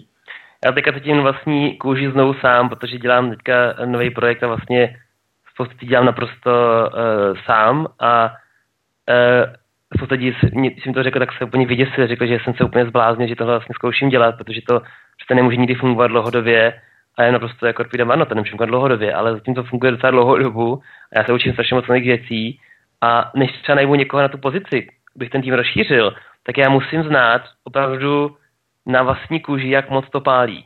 Protože když to začne pálit tolik, že už někoho potřebuju, to znamená, že ten člověk potom tam přijde ten problém řešit. A když on přijde, tak já musím říct, tohle budeš dělat. Touto věc prostě já nezvládám, nebo já jsem nedělal tak efektivně, jak bys mohl ty, a ty mi to vlastně zastaneš. Protože potom tím, že tady nemeš lidi, kteří si, já si myslím, že možná potřebuju někoho na něco. To není úplně dobrý, dobře jako vy, mm-hmm. uh, na ty člověk. To je taky jeden, co jsme i Pages dělali, myslím, taky úspěšně jsme najali správný lidi v správný čas. A taky to nebylo vůbec snadný, no. Hele, ty, ty jsi to zmínil, že vlastně se spustil do nového projektu, tak uh, jednak to bylo zajímavé říct, co to samozřejmě je, ale mm-hmm. jako Uh, že, teďka jsme se bavili, jak to všechno rostlo, jak prostě do toho bušil, jak to bylo strašně super. A vlastně, co, co vedlo k tomu, že jo, z něčeho, co je jako zahraniční startup, zajímavý, mm. rostoucí, velký, prostě mm. s investorama, uh, s desítkami tisíc klientů a tak dál, mm tě motivuje něco vlastně jakoby odejít a pustit se do něčeho svého uh, malého uh, s těma mhm. všema těžkýma věcma, o kterých jsme se bavili, jako na to rozjetí a tak dále. Mm. Uh, tam měl tým lidí, když já nevím, prostě chtěl dělat mm. jako mhm. marketingovou kampaň, no tak to měl marketingové oddělení, mm. jo. Teďka ty, když chceš dělat marketingovou kampaň, mm. tak si od A do Z musíš celou vymyslet, mm. nakreslit, napsat, všecko. Mm. Jako kde se stane ten, uh, jako kde, že jo, to roste, fičí to, je to paráda, mm. a kde se stane jako ta změna, mm. co tam jakoby cvakne, Mm. Se to prostě změní. No nesmíš zapomenout, že ty čtyři roky zpátky, když jsem začínal Leapagis, tak uh, pro mě byl vedlejší projekt. A vlastně do dneška vlastně je to vlastně taková jako bokovka. Já jsem to dělal, abych se naučil, naučil marketing, abych se seznámil s lidmi, abych zkušenosti, který bych já mohl využít na té vlastní firmu, vlastní projekt. A teď se vlastně ten krok uzavřel. Teď jsem dostal jsem do fáze, kdy jsem si řekl, už je čas zase dělat uh, zpátky tomu svýmu. Takže já jsem vlastně šel pracovat s Claim Collinsem, abych to od něj naučil od zkušenosti a teďka se můžu zpátky vrátit k tomu, co jsem chtěl sám dělat. A e, je to opravdu jako pád jakoby z něčeho opravdu nahoru jako dolů, ale tam, kde jsem já chtěl být, to celý jsem jako vlastně prožil, byla pro mě skvělá zkušenost, kterou já můžu zažitkovat. Mm. A pak další věc je, že do té firmy se to spoustu naučíš a spoustu to rozvíjíš především o sobě, což je e, naprosto neocenitelný a Uh, taky si člověk uvědomí opravdu, v čem je dobrý a v čem není, protože tam uvidíš, že naše úkoly ty nejsou tvoje expertíze. Já jsem nikdy neřekl za celou dobu, toho, tohle není můj job, tohle není moje práce. Tam prostě dostaneš za úkol, na, na, jako příklad třeba jako programátor jsem jednou řekl, my jsme dostali investici první a já jsem měl za úkol, Šimone, dej nám se tam všech licencí, každý knihovně, každého software, jsme kdy použili, přešti si je a řekni nám, jestli tam jsou nějaké problémy. To je prostě jako právnický problém, který se musí vyřešit a bylo to poslední tom seznamu. Kdybych to nevyřešil, tak nemám investici, tak ty peníze nebudou prostě. Mm. Jako a, a ne, já jsem nemohl říct prostě, a tak se někoho za to najde nebo něco. Tam se na to ani nebyl čas. Tam nebylo nikoho, kdo by tomu rozuměl. a občas člověk musí dělat věci, které nejsou příjemné, zaberou strašného času a musí člověk je řešit stejně. Mm-hmm. Takže já, já jsem se spoustu věcí naučil, ale taky mi zároveň došlo, v čem jsem já uh, dobrý a co dokážu opravdu jakoby, uh, vyřešit skvěle. A já jsem hrozně dobrý řešit jeho technických problémech a stavit architekturu software a vlastně vytvářet věci uh, od nuly do něčeho, kdy, kde začnou opravdu skvěle fungovat. Zároveň je spoustu různých lidí, uh, typu lidí v biznise, kteří mají různé schopnosti, jsou třeba lidi, kteří dokážou vzít existující firmu a posunout ji na jiný úroveň. Firma, co dělá desítky milion dolarů, vzít ji a posunout ji na stovky milion dolarů. Mm-hmm. A já jsem si uvědomil vlastně, že uh, jsem to tom hodně četl a slyšel, že uh, já vlastně padám do kategorie lidí, kteří dokážou ty věci zvednout od nuly. Já jsem ten, kdo i těch, spíš jako technické části rozvíjet ty věci ze začátku. Jak se to rozjede a už to je vyřešený, pro mě už to není technický problém. Už ty jo. problémy nebyly tak zábavný, už ty věci, které jsem se zabýval, pages, už nebyly něco to, co by mě jakoby posunovalo dál ve smyslu, že by mě to tak pálilo, abych já byl nucený involvovat a na osobní úrovni se rozvíjet. A došla mi, že ta firma tak už rozběhnutá, že už to nejsem vlastně potřeba. A že vlastně pro mě bude nejzajímavější zkusit se na vlastní kůži rozjet něco menšího. A zase je to rozhodnutí, jak tu firmu chci mít. Chci, aby byla také velká jako startup, nebo šílený, chci dalších 2, 3, 5 let být jakoby v tom tak až pouši.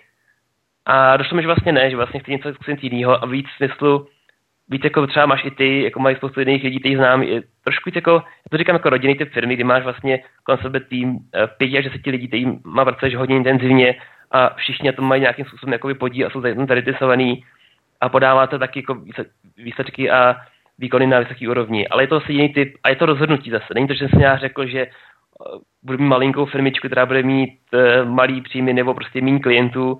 Je to prostě rozhodnutí, já jsem si hlavně představil, jak to bude vypadat a jdu za tou vizí. Takže uh, to jsou vlastně ty důvody, no. Jestli to dává mm. smysl. jo, já si myslím, že to je jako rozhodně, rozhodně rozumný. A když jako se teda rozhodl, takže to bylo jako rozhodnutí, že teda chceš jako něco menšího a tak dál. A jak jsi rozhodoval vlastně do čeho půjdeš, jo? Protože vlastně měl spoustu možností, jako co vlastně budeš vyvíjet, jo? Jaký mm-hmm. ten startup bude, co ten startup bude prodávat vlastně a, a nabízet.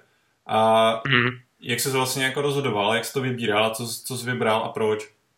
Tady je eh, vlastně trošku eh, z toho odbočím vůbec k tomu, jak se rozhodovat do něčeho jít, do něčeho investovat čas a energii a je skutečně spoustu nápadů na různé jako aplikace a softwary.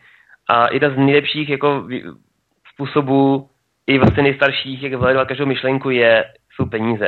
Je to taky hrozně hloupě, ale pokud eh, máš skvělý nápad na aplikaci, když svým kamarádem řekneš mu, hej, já chci tu aplikaci udělat, která bude hodnotit, eh, já nevím, eh, čistotu záchodu po světě, což mimochodem může být skvělá aplikace, nevím. A on ti řekne, jo, to je super, to naučí je udělat. A když takhle zdáš pěti, deseti kamarádů a všichni řeknou, že to je super, tak máš pocit, že to je super. Ale s těma kamarádama a řekni jim, a jak ta aplikace bude placená, kolik bys za ní zaplatil? A oni najednou se zarazí a řeknou, no už nevím. A teďka řekneš, OK, 5 dolarů měsíčně, dáš mi je teďka za první měsíc? A pokud jsi schopný to prodat takhle, už u lidí teď tě znají, tak nepotřebuje být žádný salesperson, vlastně jakoby obchodník, aby tohle prodal. Pokud dokážeš prodat svým kamarádům za, nebo známým i třeba obchodním jako kamarádům, kteří by to využili, nebo klientům tu myšlenku takovým způsobem, tak to pravděpodobně nemá vůbec smysl dělat. Opravdu, kdyby s, s Affiliboxem nebo s něčím podobným někým přišel řekl, já ti nastavím affiliate systém, pro jenom pro tebe napíšu pár skriptů, aby to fungovalo a on řekne, za to ti zaplatím, to je super to je vlastně dobrý projekt, který jen pro mě fungoval. Pokud se víc lidí, tak má cenu vyvíjet to jakoby řešení jako platformu nebo jakoby službu celou, že jo. V tom jo, případě... Přesně, přesně vlastně takhle jsme vyvinuli vlastně FAPy, což byl fakturační nástroj, mm-hmm kde uh, vlastně vznikla nějaká potřeba uh, zjednodušit mm. fakturaci, navázat to prostě na, na nějaký projekty ve chvíli, kdy vlastně někdo zaplatí, tak rovnou uh, vystavit fakturu, mm. vytvořit účty v členské sekci, odeslat PDF a tak dále. Hmm. A vlastně tou dobou nic takového nebylo. Bylo tady jako samozřejmě nějaké nástroje jako třeba Factoroid, ten hmm. byl přes API vystavovat faktury. Tečka konec. Ale vlastně přes to API hmm. dál člověk musel uh, deprogramovat další věci, které uh, potom rozesílají, vytváří tady ty věci. No hmm. tak jako prostě ta myšlenka přesně zešla z tohohle. Uh, dělali jsme to jako interně pro nás, následně, když to jako další lidi viděli, tak to prostě chtěli. A my jsme neměli hmm. žádný pricing. Ono to nemělo ani jako administraci, jo? My jsme vlastně opravdu hmm. faktory v databázi, a, hmm. a pak jsme uh, jako odesílali, odesílali klientům, jo, první prostě měsíce. ale už jako mm-hmm. za ty mhm. první měsíce přesně to, co ty říkáš, jako si vydělal několik desítek tisíc lidí, kdy ty lidi to mm-hmm. prostě chtěli a já jsem to prostě natvrdo nabušil do, do stránek, nějaký formulář mm-hmm. prostě v HTML nebo v PHP. A jim to fungovalo, jim to prodávalo, jim to mhm. šetřilo mm. mraky času prostě za, za, za ty holčiny, mm. co vystavovali ty faktory mm. ručně. A to je, to je přesně jako vlastně stejná, stejný, stejný mm. způsob validace. No a vlastně tomu se dostávám k tomu, k tu otázku, proč asi si vydat ten projekt a co ten projekt vlastně dělá, je, že uh, jsem si vědomil, OK, tak eh, skončím Pages, udělám něco nového. A tak mi došlo, že uh, každý marketer, každý člověk, co něco vytvářet, prodává, tak musí validovat tu myšlenku. A zároveň, když člověk dělá biznis, tak uh, biznis a podnikání samo o sobě je z velké části taky o vlastně managementu risku a o tom, jak si člověk uh, uvědomí o tom, OK, mám peníze na dva roky, můžu riskovat, můžu dovolit ne, nevidět ani jednu korunu dva roky a věřit nějakým projektu, to je risk, je to kalkulovaný risk. Pro někoho, kdo není třeba tak uh, odvážný nebo prostě pro ně risk není příjemný, tak vezme zaměstnání. A to je naprosto v pořádku a já to, na tom myslím, že to není špatného. Protože každý máme jinou úrovni, kde jsem schopný riskovat. Já budu riskovat jinak, až budu mít děti, budu riskovat jinak prostě v jiné části mého života. V této části že mi došlo, uh, okay, já budu riskovat, ale zase jak až moc chci riskovat. A došlo mi, že například uh, na tom globálním trhu je to opravdu samozřejmě těžký. Já jsem se tam jako pohyboval a vidím myšlenky, které jsou třeba průměrné myšlenky, které jsou dotáhnuté na nadprůměrné řešení a úspěšný, nebo naopak skvělé myšlenky, které jsou naprosto podprůměrně řešení. A došlo mi, uh, že vlastně bude lepší brát nějakou střední cestu, kde já dokážu ten risk víc moderovat a proto jsem vzal vlastně nápad, který jsme dělali s Klejem před Lead Pages, jako testovací projekt jsme dělali uh, projekt Lead Player, který byl vlastně zaměřený na to, aby, aby lidi mohli uh, udělat videí interaktivní nástroj pro marketing, to znamená přímo v tom videi vlastně nabídnout uh, okno na subscribe do e-mailu nebo třeba jako call to action, to znamená jakoby nějakou marketingovou jako zprávu, která tím umožní třeba z toho videa odejít někam jinam a koupit si něco. A tak to zní hrozně marketingově, ale když si představíte, že vlastně někdo sleduje třeba video o nějakým novém produktu, novém počítači a hrozně se vám líbí a chce se rovnou koupit, tak ten videu často není možnost. A tohoto vlastně ti umožní rovnou z toho videa odejít a koupit si to. A já nebudu říct, že tohle byl můj nápad, to byl nápad Kleje a, a my jsme tady i vyvinuli to řešení a prodávali jsme nějakou dobu před pages A vlastně e, bohužel se to museli e, ukončit, což bylo hrozně takový smutný, smutný rozhodnutí a těžký, ale tak už to prostě business chodí. Bohužel ten konec byl jenom z toho důvodu, že lead page byl větší, větší šance a větší příležitost by se mohli klidně dělat další tři roky na ten projekt, ale my jsme viděli, že tam, kam chceme jít, jak chceme růst, tak se nedostaneme s tím projektem. To je projekt, který by prostě byl na dobrý úrovni na dlouhou dobu, ale nepřinesl by tak úžasný výsledky jako Lead Pages. My jsme chtěli mít jinou vizi. Proto jsme ten, se rozhodli ten projekt ukončit a přestat prodávat. Když byly řešení ho prodat nebo ho předělat na jiný brand nebo ho udržovat jako bokem, nic z toho nebylo pro nás dostatečně jakoby, uh, motivační mohlo by se tak, že pomalu umíral, nebo by za někoho jiný by ho vzal, ale pak by ho zase on jakoby z, zrušil a ubral by z toho, to, jsme do toho mi dali zase to úsilí. A došlo nám, že my si na to dáme energii a prostor ho dál zpravovat, jsme to uzavřeli. Jenže další tři roky mi furt lidi říkali, hele Šimone, to byla tak skvělá věc, proč to už neděláš, já bych chtěl novou verzi. Až jsem vlastně došlo, OK, já jsem ideu, která už byla validovaná, kterou jsme si ověřili před nějakou dobou, pořád vidím, že na trhu se je to, to je zájem. Vidím, že dokonce objevili i konkurence, která jakoby dělá podobné problémy, řeší. Vlastně i Vistia, která je hrozně úspěšná, mm-hmm. ne, tak to je vlastně hrozně podobné řešení, který já, jako já se zabývám trošku paralelně jiný, protože ona vlastně vyžaduje vlastní video hosting, já mám pro YouTube a video.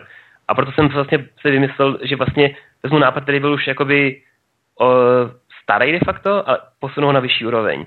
A to si myslím, že právě je přesně ten myšlenkový postup, kdy vyjdeš na trh něčím, co tady třeba už je, ale to posuneš někam dál a vlastně eh, konkurenci a ostatní firmy překonáš tím, že vyvineš mnohem kvalitnější řešení na nižší úrovni. Ten první nápad byl třeba jeden plugin pro WordPress. To teď mám já, je, je plný SaaS, i s pluginem, i s mnoha víc funkcema a s Analytics a s mnohem silnějším vlastně jakoby backendem. Takže z toho důvodu jsem si já vybral ten projekt a proto se teďka věnuju.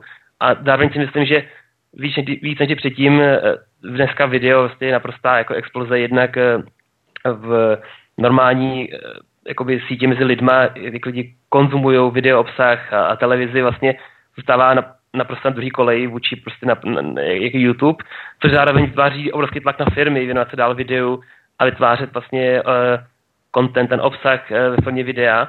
a mo, víc než předtím potřebují firmy vlastně nástroje jako ten Convert Player, což teďka já dělám, ten nový projekt, proto aby mohli prodávat skrz video, skrz svoje kanály. Mm. Mm. To je, jako co se týče, co se týče toho nápadu. Uh, a třeba, jak je to pro tebe pocit to, že děláš jakoby sám v, ve smyslu té motivace, ve smyslu určování cílů, ve smyslu toho jako třeba jako se ráno přimět stát a, a, a jako dělat, jak si určíš priority, na čem budeš dělat, protože tím, že to děláš sám, tak musíš mm. to vyvíjet, musíš to marketovat, musíš dělat support, musíš eh, prostě opravdu... Dát texty, dělat grafiku, dělat miliony věcí, ano. ano, ano je to, jo. je to strašně těžký, ale uh, mně se strašně líbilo, tohle dělal, tohle taky jednou jsme byli v Berlíně s Klejem, měli jsme na konferenci přednášku vlastně o technické části Lead Pages a on měl o marketingové části Lead Pages a on Clay tam opisoval jednu myšlenkový jako pochod, který tomu říkal anglicky chair meditation, což je jako meditace na židli. A představ si, že sedíš doma na židli a neděláš nic a sedíš na té židli. A sedíš tam prostě pár minut, uh, pak to třeba hodiny a představ si, že bys dělal jenom to, co de facto musíš. Že bys si absolutně vypustil všechny věci, tak musíš třeba dechat, protože jinak bys tam dál nemohl sedět po nějaký době sedí možná bude chtít na záchod, tak třeba oběhneš se vyčurat se zpátky. Když tam sedíš třeba eh, den nebo dva, tak budeš mít strašnou žízeň a budeš se potřebovat napít. Tak eh, se napiješ. Potom ti vlastně dojde, že vlastně bys potřeboval jíst, takže bys možná se šel něčeho najíst. A toho ti strašně omezí vlastně eh, vidění na to, co opravdu je potřebuješ. Po nějaký době budeš tak unavený, že budeš jít spát a budeš spát.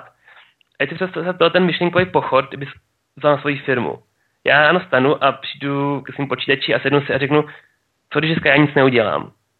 Co když dneska neudělám nic zítra, celý měsíc? Co se stane? A okamžitě vidím, aha, aha, tohle nebude fungovat, tohle nebude fungovat. A jdu vlastně od toho, od toho negativního, co jako je fakt mm-hmm. potřeba, abych se jak posunul. Když jsem ten software měl hotový, tak mi došlo jako, já musím jako to, to doprogramovat. Prostě to nebude fungovat, nemůžu nikomu dárku, to nebude jako hotový samozřejmě. Takže byla priorita jasná, dodělat ten produkt samozřejmě taky jsem samozřejmě už dopředu to nabízel a, a že jsem to za do ruku jako feedback od lidí, ještě než, než to bylo hotový. Ale hrozně ti to umožní jako projít. Když prostě nemám homepage žádnou, tak, eh, tak co potřebuju? Tak potřebuju napsat text. Bez textu nebude grafika, bez grafiky nebudu ten kód, abych to mohl nahrát. Takže jakoby tak se učí priority a zároveň taky dneska mám jiný život a už nechci vlastně žít tak super intenzivním jako pracovní život, jako jsem žil předtím. Taky večer eh, se potkám s lidma a, a s přáteli a, a dělám jiné věci a vidím prostě ten tlak na to, že během toho dne mám čas něco udělat a ten čas je omezený a zážem jako, jako zase strávím. Takže ta priorita je strašně důležitá, to si vlastně učit. Může se ti stát, že ten biznis, co jsi si myslel, opravdu může být takový, že ti dojde, že jedna věc za měsíc, co musíš udělat, aby se vůbec jakoby dál posunul. Já znám lidi, kteří mají velké firmy a tím pracovat dva, tři hodiny denně, ale naprosto užiteční práce. A ne protože byli jiný, ale protože oni jsou naprosto prioritizují o tom, co je potřeba opravdu dělat. Takže takhle to vlastně stavím, no. Jo, já si myslím, že to je jako velmi, velmi, velmi dobré, velmi jako zajímavý myšlenkový experiment s tou židlí a vlastně jako zabýváš se jenom tím, co tě posune jakoby nej, nejdál, jo. Já se snažím jako třeba když takhle jako učil ty priority, rozmýšlím se a, a dělám si takhle vždycky na začátku jako kvartálu nějaký jako ty velký cíle, mm. který prostě jako za ten, eh, který se musí stát na to, aby se docílil ten ultimátní cíl, mm. tak uh, vlastně se zamýšlím jako nad tím, co jsou ty největší páky, který když vtěláme teď, tak vlastně se znásobí tím, co budeme dělat třeba za měsíc, za dva. Mm-hmm. Takže uh, když já nevím, spustím teďka PPCčka a prostě mhm. každý mm-hmm. měsíc mě to přinese 20 platících zákazníků, tak za rok je to 250 mm-hmm. platících zákazníků. Mm-hmm. Když bych teďka místo toho radši redesignoval homepage, a abych měl vyšší konverzní poměr, mm-hmm. Tak budu mít místo eh, a, a třeba by mě to bez těch PPCček přivádělo jednoho zákazníka měsíčně, no tak budu mít možná místo 12 zákazníků na konci roku, tak jich budu mít možná 15. Jo? A mm-hmm. ta disproporce, vlastně ten pákový efekt, který, který tam vzniká, tak je vlastně mm-hmm. třeba to co, to, co dává mě jakoby mm-hmm. to učení priorit pro jako jednotlivý mm-hmm. lidi, pro mě, pro jednotlivý mm-hmm. třeba i marketingový části a tak dále, čemu se jako věnovat mm-hmm. nejvíc. Právě to, co jako dokáže přinést ten největší pákový efekt vlastně v budoucnu. A tohle, tohle vypadá uh, jednoduše, ale je to těžší, čím díl tu firmu vlastně vedeš. Ze začátku to je opravdu naprosto černobílý. Tam prostě vidíš, co musíš udělat. Bez toho, prostě, když máme produkt, nemůžeme dál prodávat. Když máme uh, další programátora, tak nebudu vyvíjet dvakrát tak rychle třeba, nebo což je blbost, ale uh, podobné věci. A uh, potom, když ona se rozjede na vyšší úroveň, tak tohle vlastně se posune taky na jinou úroveň úplně. A třeba příkladu z Pages, tam jsme třeba v situaci, když už máme jako platící klienty, už to jakoby jede, a s tím může se pořád může stát, že třeba to vyjede tak nahoru a pak to zastaví a už to pokračuje jako naprosto ploše. A spoustu firm tohle má jako problém. Pro někoho to problém není, protože tak třeba chce se pohybovat, a pokud tak nechce, tak najednou e, jako příklad toho, co třeba člověk musí vymýšlet, aby to dál posouval. Tak jednak e, je pravděpodobné, že možná e, pokud to člověk nedělal, tak neví ani co dál dělat a je potřeba opravdu se bavit s jinými lidma a vzdělávat se a ptát se jiných lidí. My jsme třeba objevili jeden, jednu věc, kterou já naučil od Kleje, to se říká network effect, síťový efekt, který je vlastně taky princip, který je hrozně starý a dá se hrozně duše vysvětlit třeba na příkladu eh, telefonní sítě. Když byl telefon, eh, eh, telefony dva, tak si lidi mohli volat. Jakmile byl třetí, tak najednou pro každý dva se to znásobilo ten užitečnost toho telefonu jo, jo. jednoho. A čím víc lidí máš v síti těch telefonů, tím je super mít telefon, protože najednou všichni ho mají. To jsme cítili i my, vaše generace, jsme měli mobily, najednou prostě kolik lidí já můžu zavolat. Čím víc těch lidí má telefon, tím víc ta sítě cenější pro všechny účastníky té sítě. A tomu se týká vlastně network effect, kdy to bylo, vytváříš... to bylo i s Facebookem, že jo? Když jsem se zakládal v roce 2009 učet, tak vlastně mě k tomu uh, přivedl kamarád, který uh, tou dobou působil mm. na Matfizu. A vlastně mm. já jsem tam měl jednoho jediného kamaráda, to jeho, protože on mě jako mm. tomu přivedl. Že? Dneska mm. mám, já nevím, nějaký 4000 kamarádů mm. na mm. Facebooku a mm. um, ne, že by ten užitek byl něco jako vyšší, jo, ale uh, teoreticky, kdybych se tím Facebookem chtěl zabývat, tak by jako mohl být. Jo. Mm. No teďka, jak, to, jak tohle je užitečný pro tvoji jako firmu nebo pro biznis? To je technika, která se dá použít na různých úrovních a zejména na vyšší úrovni potom toho podnikání je to strašně užitečný. My se zatím zamysleli právě, jak můžeme tohle efektu docílit, jak toho můžeme využít. A například u Lead Pages to bylo právě to, co už jsi zmiňoval, ta conversion rate. My jsme zjistili, my máme strašně moc zákazníků, spoustu z nich je hrozně úspěšných, ty, ty naše šablony na ty stránky jsou různě úspěšný. Každý další klient, který nepoužívá lead pages, nám vytváří tolik dat, který jsou vlastně vždycky pro všechny lidi v tom systému. Takže jsme vlastně si mysleli, my budeme, čím víc lidí to bude používat, tím víc lidí budou mít ty, jakoby informace. A proto jsme vyvinuli, my vlastně můžeme agregovat a poměrovat tu conversion rate napříč celým systémem a každému z těch lidí ukážeme, jaká je jeho conversion rate. A jakoby, jaká, jaká conversion rate nejlepší stránky a máš možnost seřadit si ty šablony podle té conversion rate. A čím víc to člověk používá, tím víc přispívá do toho systému a tím víc vlastně ho obohacuje. Takže čím víc to používalo, tím větší je to užitek pro všechny ostatní. Pro, to je jako jedna z metod, která nám hrozně jako fungovala. Další metoda je eh, metoda vlastně marketplace, metoda jakoby uh, tržiště, nebo jako trhu, nebo e-shopu. My jsme dělali třeba uh, lead pages, uh, lead pages marketplace, což je vlastně něco jako app store pro šablony, kde můžou lidi svoje šablony prodávat. A zase se to napojilo, že lidi viděli, jak mají ty conversion rate, jak moc jsou drahý. Každý další člověk, co prodával šablonu, tak si měl peníze a zároveň ostatní mohli používat jako kopicí. A ta ty multiplikační efekty na vyšší úrovni té firmy, potom to je to, co bude ta priorita. To bude ta tvoje židle, a to bude ta věc, který, který ty staneš té židle, aby si udělal, protože tam už není takový ty jednoduchý, jako co můžeš udělat, aby to firmu posunul dál a musíš právě přijít nad těma věcma. Jak my docílíme víc network efektu v naší firmě a najednou se přemýšlíš a teďka přemýšlíte, jak to udělat. Který my neuděláme, a to, to jsou věci, které už nejsou takové, že to neuděláš ten jeden měsíc a den to funguje. To už jsou věci, které jsou napříč jako do budoucna opravdu investice a plánování na tři a půl roku. Na tři měsíce až půl roku třeba. Takže potom ten problém do začátku tady byl jednoduchý a byl úplně přímý, jako musím se napít vody, tak začne být trochu jiný. Jako já chci mít růst firmy. Co pro to udělám? Už nebude fungovat jen zapřít homepage. To už prostě, tam už jsme dávno jako jinde někde. Takže tohle je ten příklad, jak se tohle dá využít samozřejmě, no.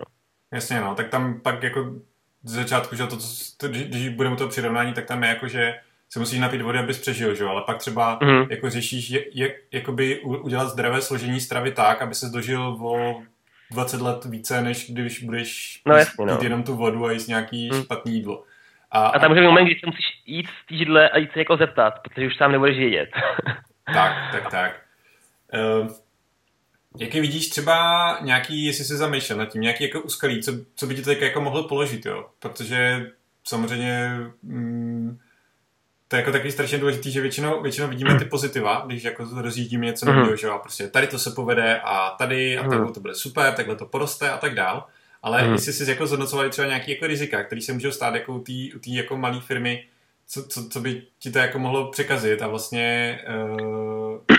To je hrozně jednoduchý, když nemáš, když nemáš tržby, tak nemáš firmu, tak není business. No sales, no business. Je to prostě, to, to je z nejčích indikátorů.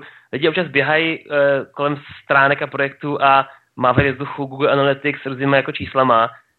Ono, když se podíváš, tak je vlastně jenom jeden uh, údaj, který potřebuješ sledovat pořádně firmě a to je, jaký máš vlastně zisky. A nejenom jako příjmy, ale zisky. A to je strašně důležitý údaj. Takže já jsem přesně, mám, mám teďka jsem ve fázi, kdy mám uh, něco, jako jsem tak si říkal, přesně vím termín, jak dlouho vydržím bez peněz a rozložím ten projekt.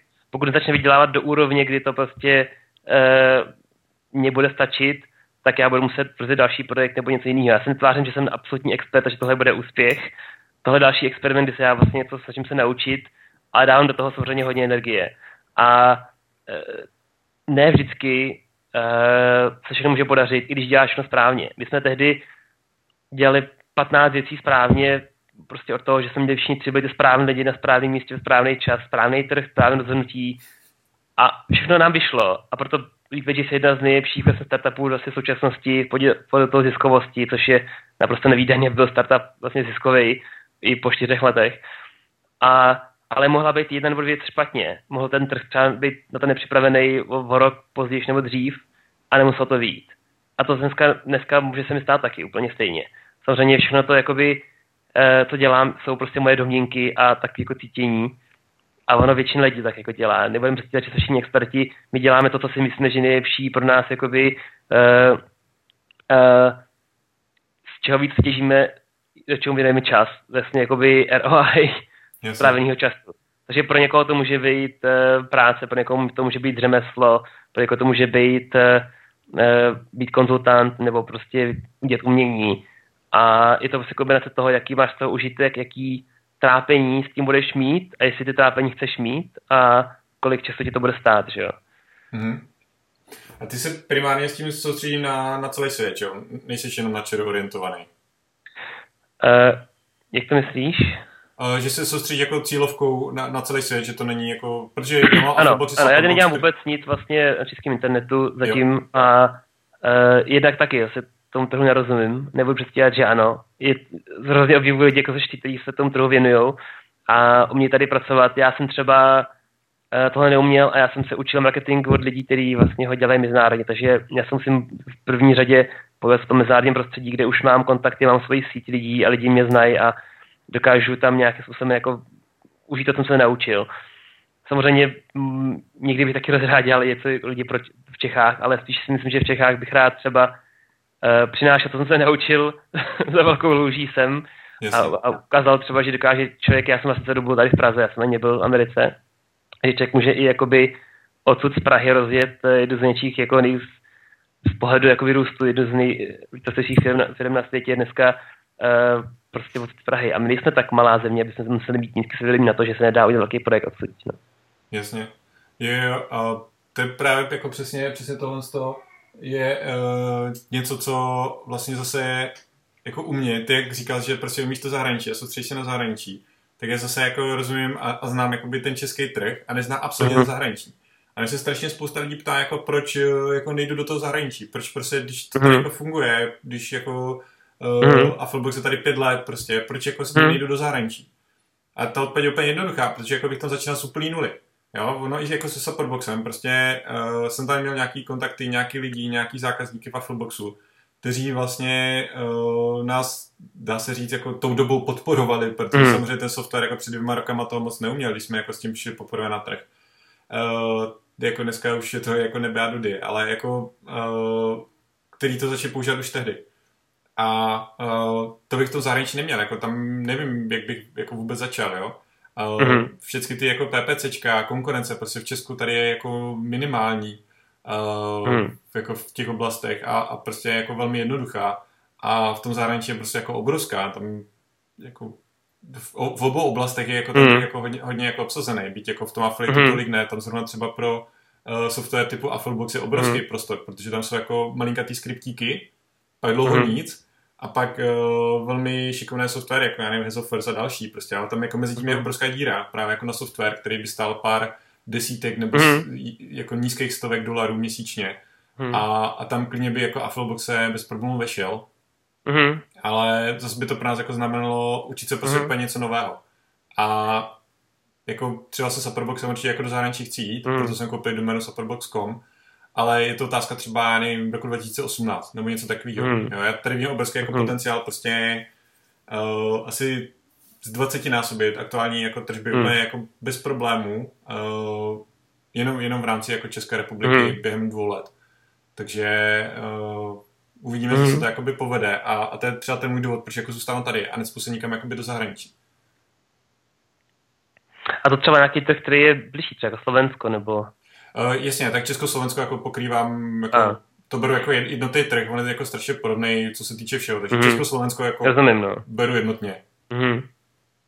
To je taky strašně důležitý právě, eh, když už člověk dělá nějaký startup nebo nějakou firmu nebo biznis, tak eh, jak strašně málo cená je ta myšlenka sama o sobě, ale jak cený ten tým lidí a jejich schopnosti. Protože když ti řekne, já mám nápad na novou aplikaci, tak se tě zeptám, no a čím ty budeš přispívat k tomu biznisu po tom nápadu dál, jakoby, ty další roky.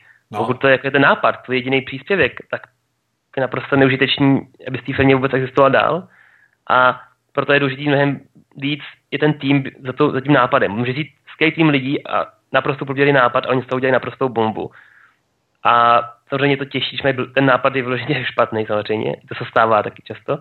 Ale proto právě myslím, že právě v tom tvém případě je super, že ty víš, kde je tvoje síla, k čemu ty rozumíš, ty mu trhu ty rozumíš a ten uh, trh s podporou prostě na mezinárodní úplně jiný. A tam je zase ta křivka toho učení se úplně od nuly, tam to je zase trochu úplně jinak. No. A ty těžíš z znalosti toho trhu dát tady, že jo? Takže právě jakoby mně se strašně uh, líbí, když někdo přijde jako, hele, já mám takovýhle nápad, uh, uděláme biznis spolu, jako jsi programátor, já, já mám to ten nápad, říkám, no ale co budeš jako dělat, až mi ten nápad jako řekneš. A taky se lidi, bojí ten nápad říct, jako možná neukradne. Nápady jo, jo, prostě budou a dál. Vtipný, no. A ten samý nápad má 20 lidí na světě ve stejnou chvíli jako ty zrovna v dobu. Akorát, že oni to začnou pracovat a ty možná třeba ne, takže je strašně důležitý opravdu toho být odhodlaný věnovat tomu tu práci a tu intenzitu, co se zaslouží. No. Jo, jo. A ne fakt jako ten nápad, prostě já jsem měl, že jo, Affiliate vznikl tak, že jsem měl hmm. nápad na to udělat uh, affiliate síť, uh, protože tou dobou jsem měl velmi špatné zkušenosti s jednou z tehdy existujících uh, affiliate sítí hmm. a, a že to budu dělat lépe. No a ve chvíli, kdy jsem s tou sítí jako přišel a začal sovat jako nějaké obchodníky, kteří, který bychom propagovali, tak říkal, já my nechcem si my to chceme jako mít uh, všechno pod kontrolou, vlastní partnery, s nikým se nechceme mm. dělit, chceme to mít vlastní jako nastavení a tak dál tak jsem to předělal na software. Ve chvíli jsem to předělal na software, tak jsem ho prodal za 2000 korun jako lifetime, jednoraz, jako jednorázově mm. a, a, a mohl to používat neomezeně. Uh, pak jsem to až jako časem předělal vlastně na ten SaaS model. Mm. A, a, a jako vlastně z toho nápadu, uh, který jako tehdy vypadal jako vlastně zajímavě, potenciálně, se zrodilo něco úplně jiného, jako uh, affiliací, kde si udělám vlastní software, protože jsem tehdy ještě byl vývojář a tak dále, tak abych nemusel mm. ty, ty fíčka 800 dolarů měsíčně a tak. Mm je dneska prostě sásový biznis, který se mm. uh, prostě živí nějaký nám. Mm. A stejně tak jako vlastně i ten uh, software uh, na zákaznickou péči, který jako jsem si vymyslel mm. někdy před dvěma rokama, že to prostě bude se umět na, mm. na e-shopy, bude to tam zobrazovat ty informace, tak uh, vlastně dneska úplně jako tak jedno procento možná toho, jakoby, co, mm. co máme aktuálně jako třeba v plánu, jo, protože mm uh, třeba interně si hrajeme s nějakou umělou inteligencí a mm-hmm. což prostě potom, když to jako člověk vidí v praxi, jak mm-hmm. to tam prostě řadí ty tekity a, a vyřizuje jako nějaký věci za mm-hmm. a tak dále, prostě jako masakr, jo, když ti to jako ušetří třetinu na jednom času, protože prostě mm-hmm. nemusíš klikat, nemusíš to řešit, ono to vyřeší za tebe tak jako na to mm. jenom koukáš. A prostě, ale tohle to jsem si před těma dvěma rokama jako absolutně neměl představit. Jako nevěděl jsem, že to mm. bude potřeba, nebo jako co to dokáže mm. přinést a jakou hodnotu. Mm. Takže uh, takových věcí je tam teď jako milion. A takže ten nápad, jako pojďme udělat nějaký helpdeskový software, je prostě jako úplně, úplně nic. Jo? Mm. A pak samozřejmě jako to při, přináší na ten trh a vlastně jako uh, ukázat tu hodnotu těm zákazníkům, aby oni byli za to mm. ochotní platit, to prostě žádný nápad jako nespasí. Právě no. Hrozně, mně se uh, dobrý, mně se takový lidí ptalo třeba, jak najít technického zakladatele, jak najít partnera, který to jako naprogramuje nějaký aplikační nápad. A dobrý přístup je, špatný přístup je, hele, já mám nápad, pojďme dělat nějakou aplikaci, to dneska už nestačí. Dobrý přístup je, já mám ten nápad, já mám klienty, já jsem schopný jim to prodat, mimochodem už začínám prodávat, pojď, můžeš to jako pro mě udělat. A ten druhý člověk, ten technický zakladatel řekne, OK, já tohle vím, jak to udělat, není starost, už o tom začínám pracovat. A tohle je dobrý partnerství, který začne funguje, když někdo umí něco prodat a někdo dobře vyrobit, tak to je vlastně zaručeně skoro jako úspěch potom. Takže vždycky validovat ty nápady skrz peníze jsou hrozně dobrý. Jo, jo.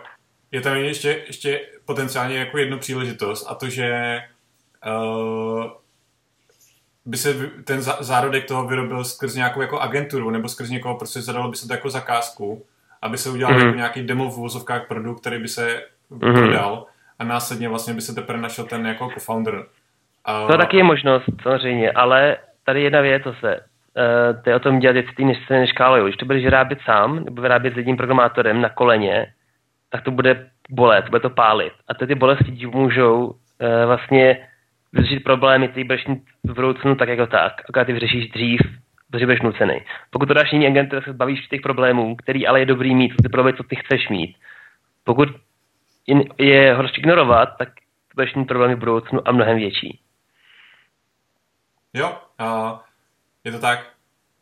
Jasně. Taky to je možnost, ale můžeš to kalkulovat s tím, můžeš se rozhodnout, že to jako samozřejmě jde, neříkám, že to není možnost a hodně lidí to dělá úspěšně. Jenom třeba říkám, že když chceš mít větší kontrolu nad tomu flexibilitu, tak to třeba z mého pohledu je, je taky jako lepší zvážit. Já jsem, já jsem takhle třeba jako rozjížděl Superbowl, že jsem si nejdřív jako mm. najmul agenturu, která mě udělala nějakou mm. verzi, která vlastně odpovídala těm mojím jako znalostem a zkušenostem tehdy. Uh, vlastně získal jsem na to několik prvních zákazníků, mm který, se kterými jsem vlastně validoval ty jejich postupy a co jak používají. Mm. A vlastně zjistil jsem, že uh, jednak ta aplikace uh, byla jako neškalovatelná, nepoužitelná, jako prostě ta mm. která nedodala dostatečně kvalitní produkt na to. Mm. Ono jako v tu chvíli fungovalo, ale jako třeba na, jako mm. nebyli bychom schopní odsaportovat ten, já nevím, 10krát nebo 20krát větší objem, mm. který máme třeba dneska. To by jako celý se složilo a všechno by to bylo mm. úplně v high. Takže jako to rozhodnutí vlastně po asi 100 roce to přepsat bylo jako super rozhodně ale uh, jako posunulo mě to ale... někam, dokázalo mě to získat první zákazníky, mm. dokázalo to validovat, že prostě ten produkt má nějakou mm. šanci, měl jsem mm. kolem toho hotový nějaký věci, webovky, návody, nějaký prostě ten aspoň výkop, mm. aby mohl jako zkusit hledat prostě nějaký aspoň externího programátora, který, který by to mm. jako přeprogramoval úplně od začátku. Ale na druhou stranu, kdyby se zeptali, jestli kdybys měl na výběr, jestli to napsat způsobem, který ti umožní se z toho učit a hodně to změnit, bez toho něco přepisoval celý, tak to samozřejmě bylo lepší, kdyby člověk takhle měl možnost to udělat a samozřejmě to ovlivnit. No. Jo. OK, hele, uh, já jsem si, že se tady pojídáme mm-hmm. jako hodinku a půl, že jsme tak jako pěkně probrali o to jako startu přes ty Space mm-hmm. k tomu, k tomu současnému projektu. Uh, já ti strašně moc děkuju, že jsi udělal na, na, mm-hmm. na mě dneska čas a, a že jsme to spolu mohli natočit. Mm-hmm. Myslím si, že tam je jako strašně moc uh, zajímavých jako můder. Mm-hmm. Uh, to, co si z toho odnáším já určitě, tak je to, že uh, jako optimalizuju ty věci, na, na ty starosti, které chci mít. Jo? Mm. A je to trošku jako mm, nebo jako je to takový prostě jako strašně krásný pojmenování, že vlastně mm. jako jak si definuju ten život, jaký, jaký má být. Potom vlastně uh, mě přišla velmi zajímavá ta myšlenka s tou židlí, uh, ta meditace na židli, že, že vlastně jako řeším, nebo jako zamýšlím se nad těmi mm. jako životně nejdůležitějšíma věcma, které jako v tu chvíli musím vyřešit a ty jsou vlastně tou největší prioritou. A, a pak jako vlastně ten rozdíl jako česko-zahraničí prostě mm-hmm. a, a o tom, že to není nějak jednoduchý, že to je prostě samozřejmě jako dřiná práce jako jakákoliv jiná mm. a, a prostě uh, jako bez práce nejsou koláče, to se samozřejmě jako říká a je to pravda. Mm. Ale, ale současně jako v té práci se dá dělat mraky věcí a je důležité vybírat si ty správné věci ve správný čas a vybírat si správné kolegy a, a vlastně celé, celé to jakoby dát dohromady a musí tam jako zapadnout několik věcí na to, aby to mohlo být úspěšné. A na tom, jak to vlastně všechno jako zapadne, dobře, tak mm-hmm. to jenom násobí pak ten úspěch. Jo? Ty jsi říkal, byli jste tři ve správný čas, na správném místě se správným mm-hmm. produktem a správnýma myšlenkama a povedlo se vám několik správných mm-hmm. věcí a díky tomu jste byli extrémně úspěšní. Mm-hmm. Kdyby prostě uh, některá z těch věcí jako neuspěla, tak třeba jste dneska, já nevím, 50% mm-hmm. tak úspěšní, nebo 10% mm. jenom tak úspěšní. A ještě zároveň ta byla nutná tři roky tvrdý práce. Tak jako mimochodem. Teda bez to nešlo. Prostě, kdyby jsme po, povolili v nějakou dobu, po půl roce, se nepojede dál prostě. Jo. A to znamená vyloženě vytvořit ten stres a tlak sám na sebe, dobrovolně, mezi sebou. Prostě bez toho to nešlo. Jo. Jo. Jinak ta kniha, ty jsem zmiňoval ten Mark Manson, kde je i popsan toho, to s tím vybírání těch problémů a tak je i tady ten, mi poslal ten odkaz. A vůbec Jo. ten jeho blog strašně doporučuju. Jinak on je i uh, super jako člověk sám o sobě, ten Mark Manson, zajímavý hrozně. A, a tím, že nebyl nějaký geniální, naopak, on si prošel spoustu jako problémama sám a proto on dokáže jakoby takhle třeba psát právě a řešit to. No. Tak hrozně doporučuju tak, tohle. tak já ho přidám dolů do, do článku, do poznámek prostě k našemu Mhm. mm-hmm. povídání a aby i posluchači, když tak si to mohli přečíst. Mhm. Hele, já ti strašně moc děkuju, myslím si, že to bylo super a držím ti s Convert Playerem uh, moc palce, mm. ať se ti podaří zopakovat úspěch, který, který jsi měl s Pages. A... To prosím ne, já chci menší úspěch. Super, super. A, a třeba, třeba za rok, za dva můžeme, můžeme zase, zase navázat a můžeme jakoby Hmm. třeba udělat review jako toho plynulého roku vlastně, jak, Mhm. jak se to jako posunulo. Uh, nevím, na závěr, jestli, To jestli no. ještě třeba chceš uh, říct něco ty, rozloučit se, nějaký jako třeba svoje, svoje přání nebo poslání nebo něco, nějaký sdělení.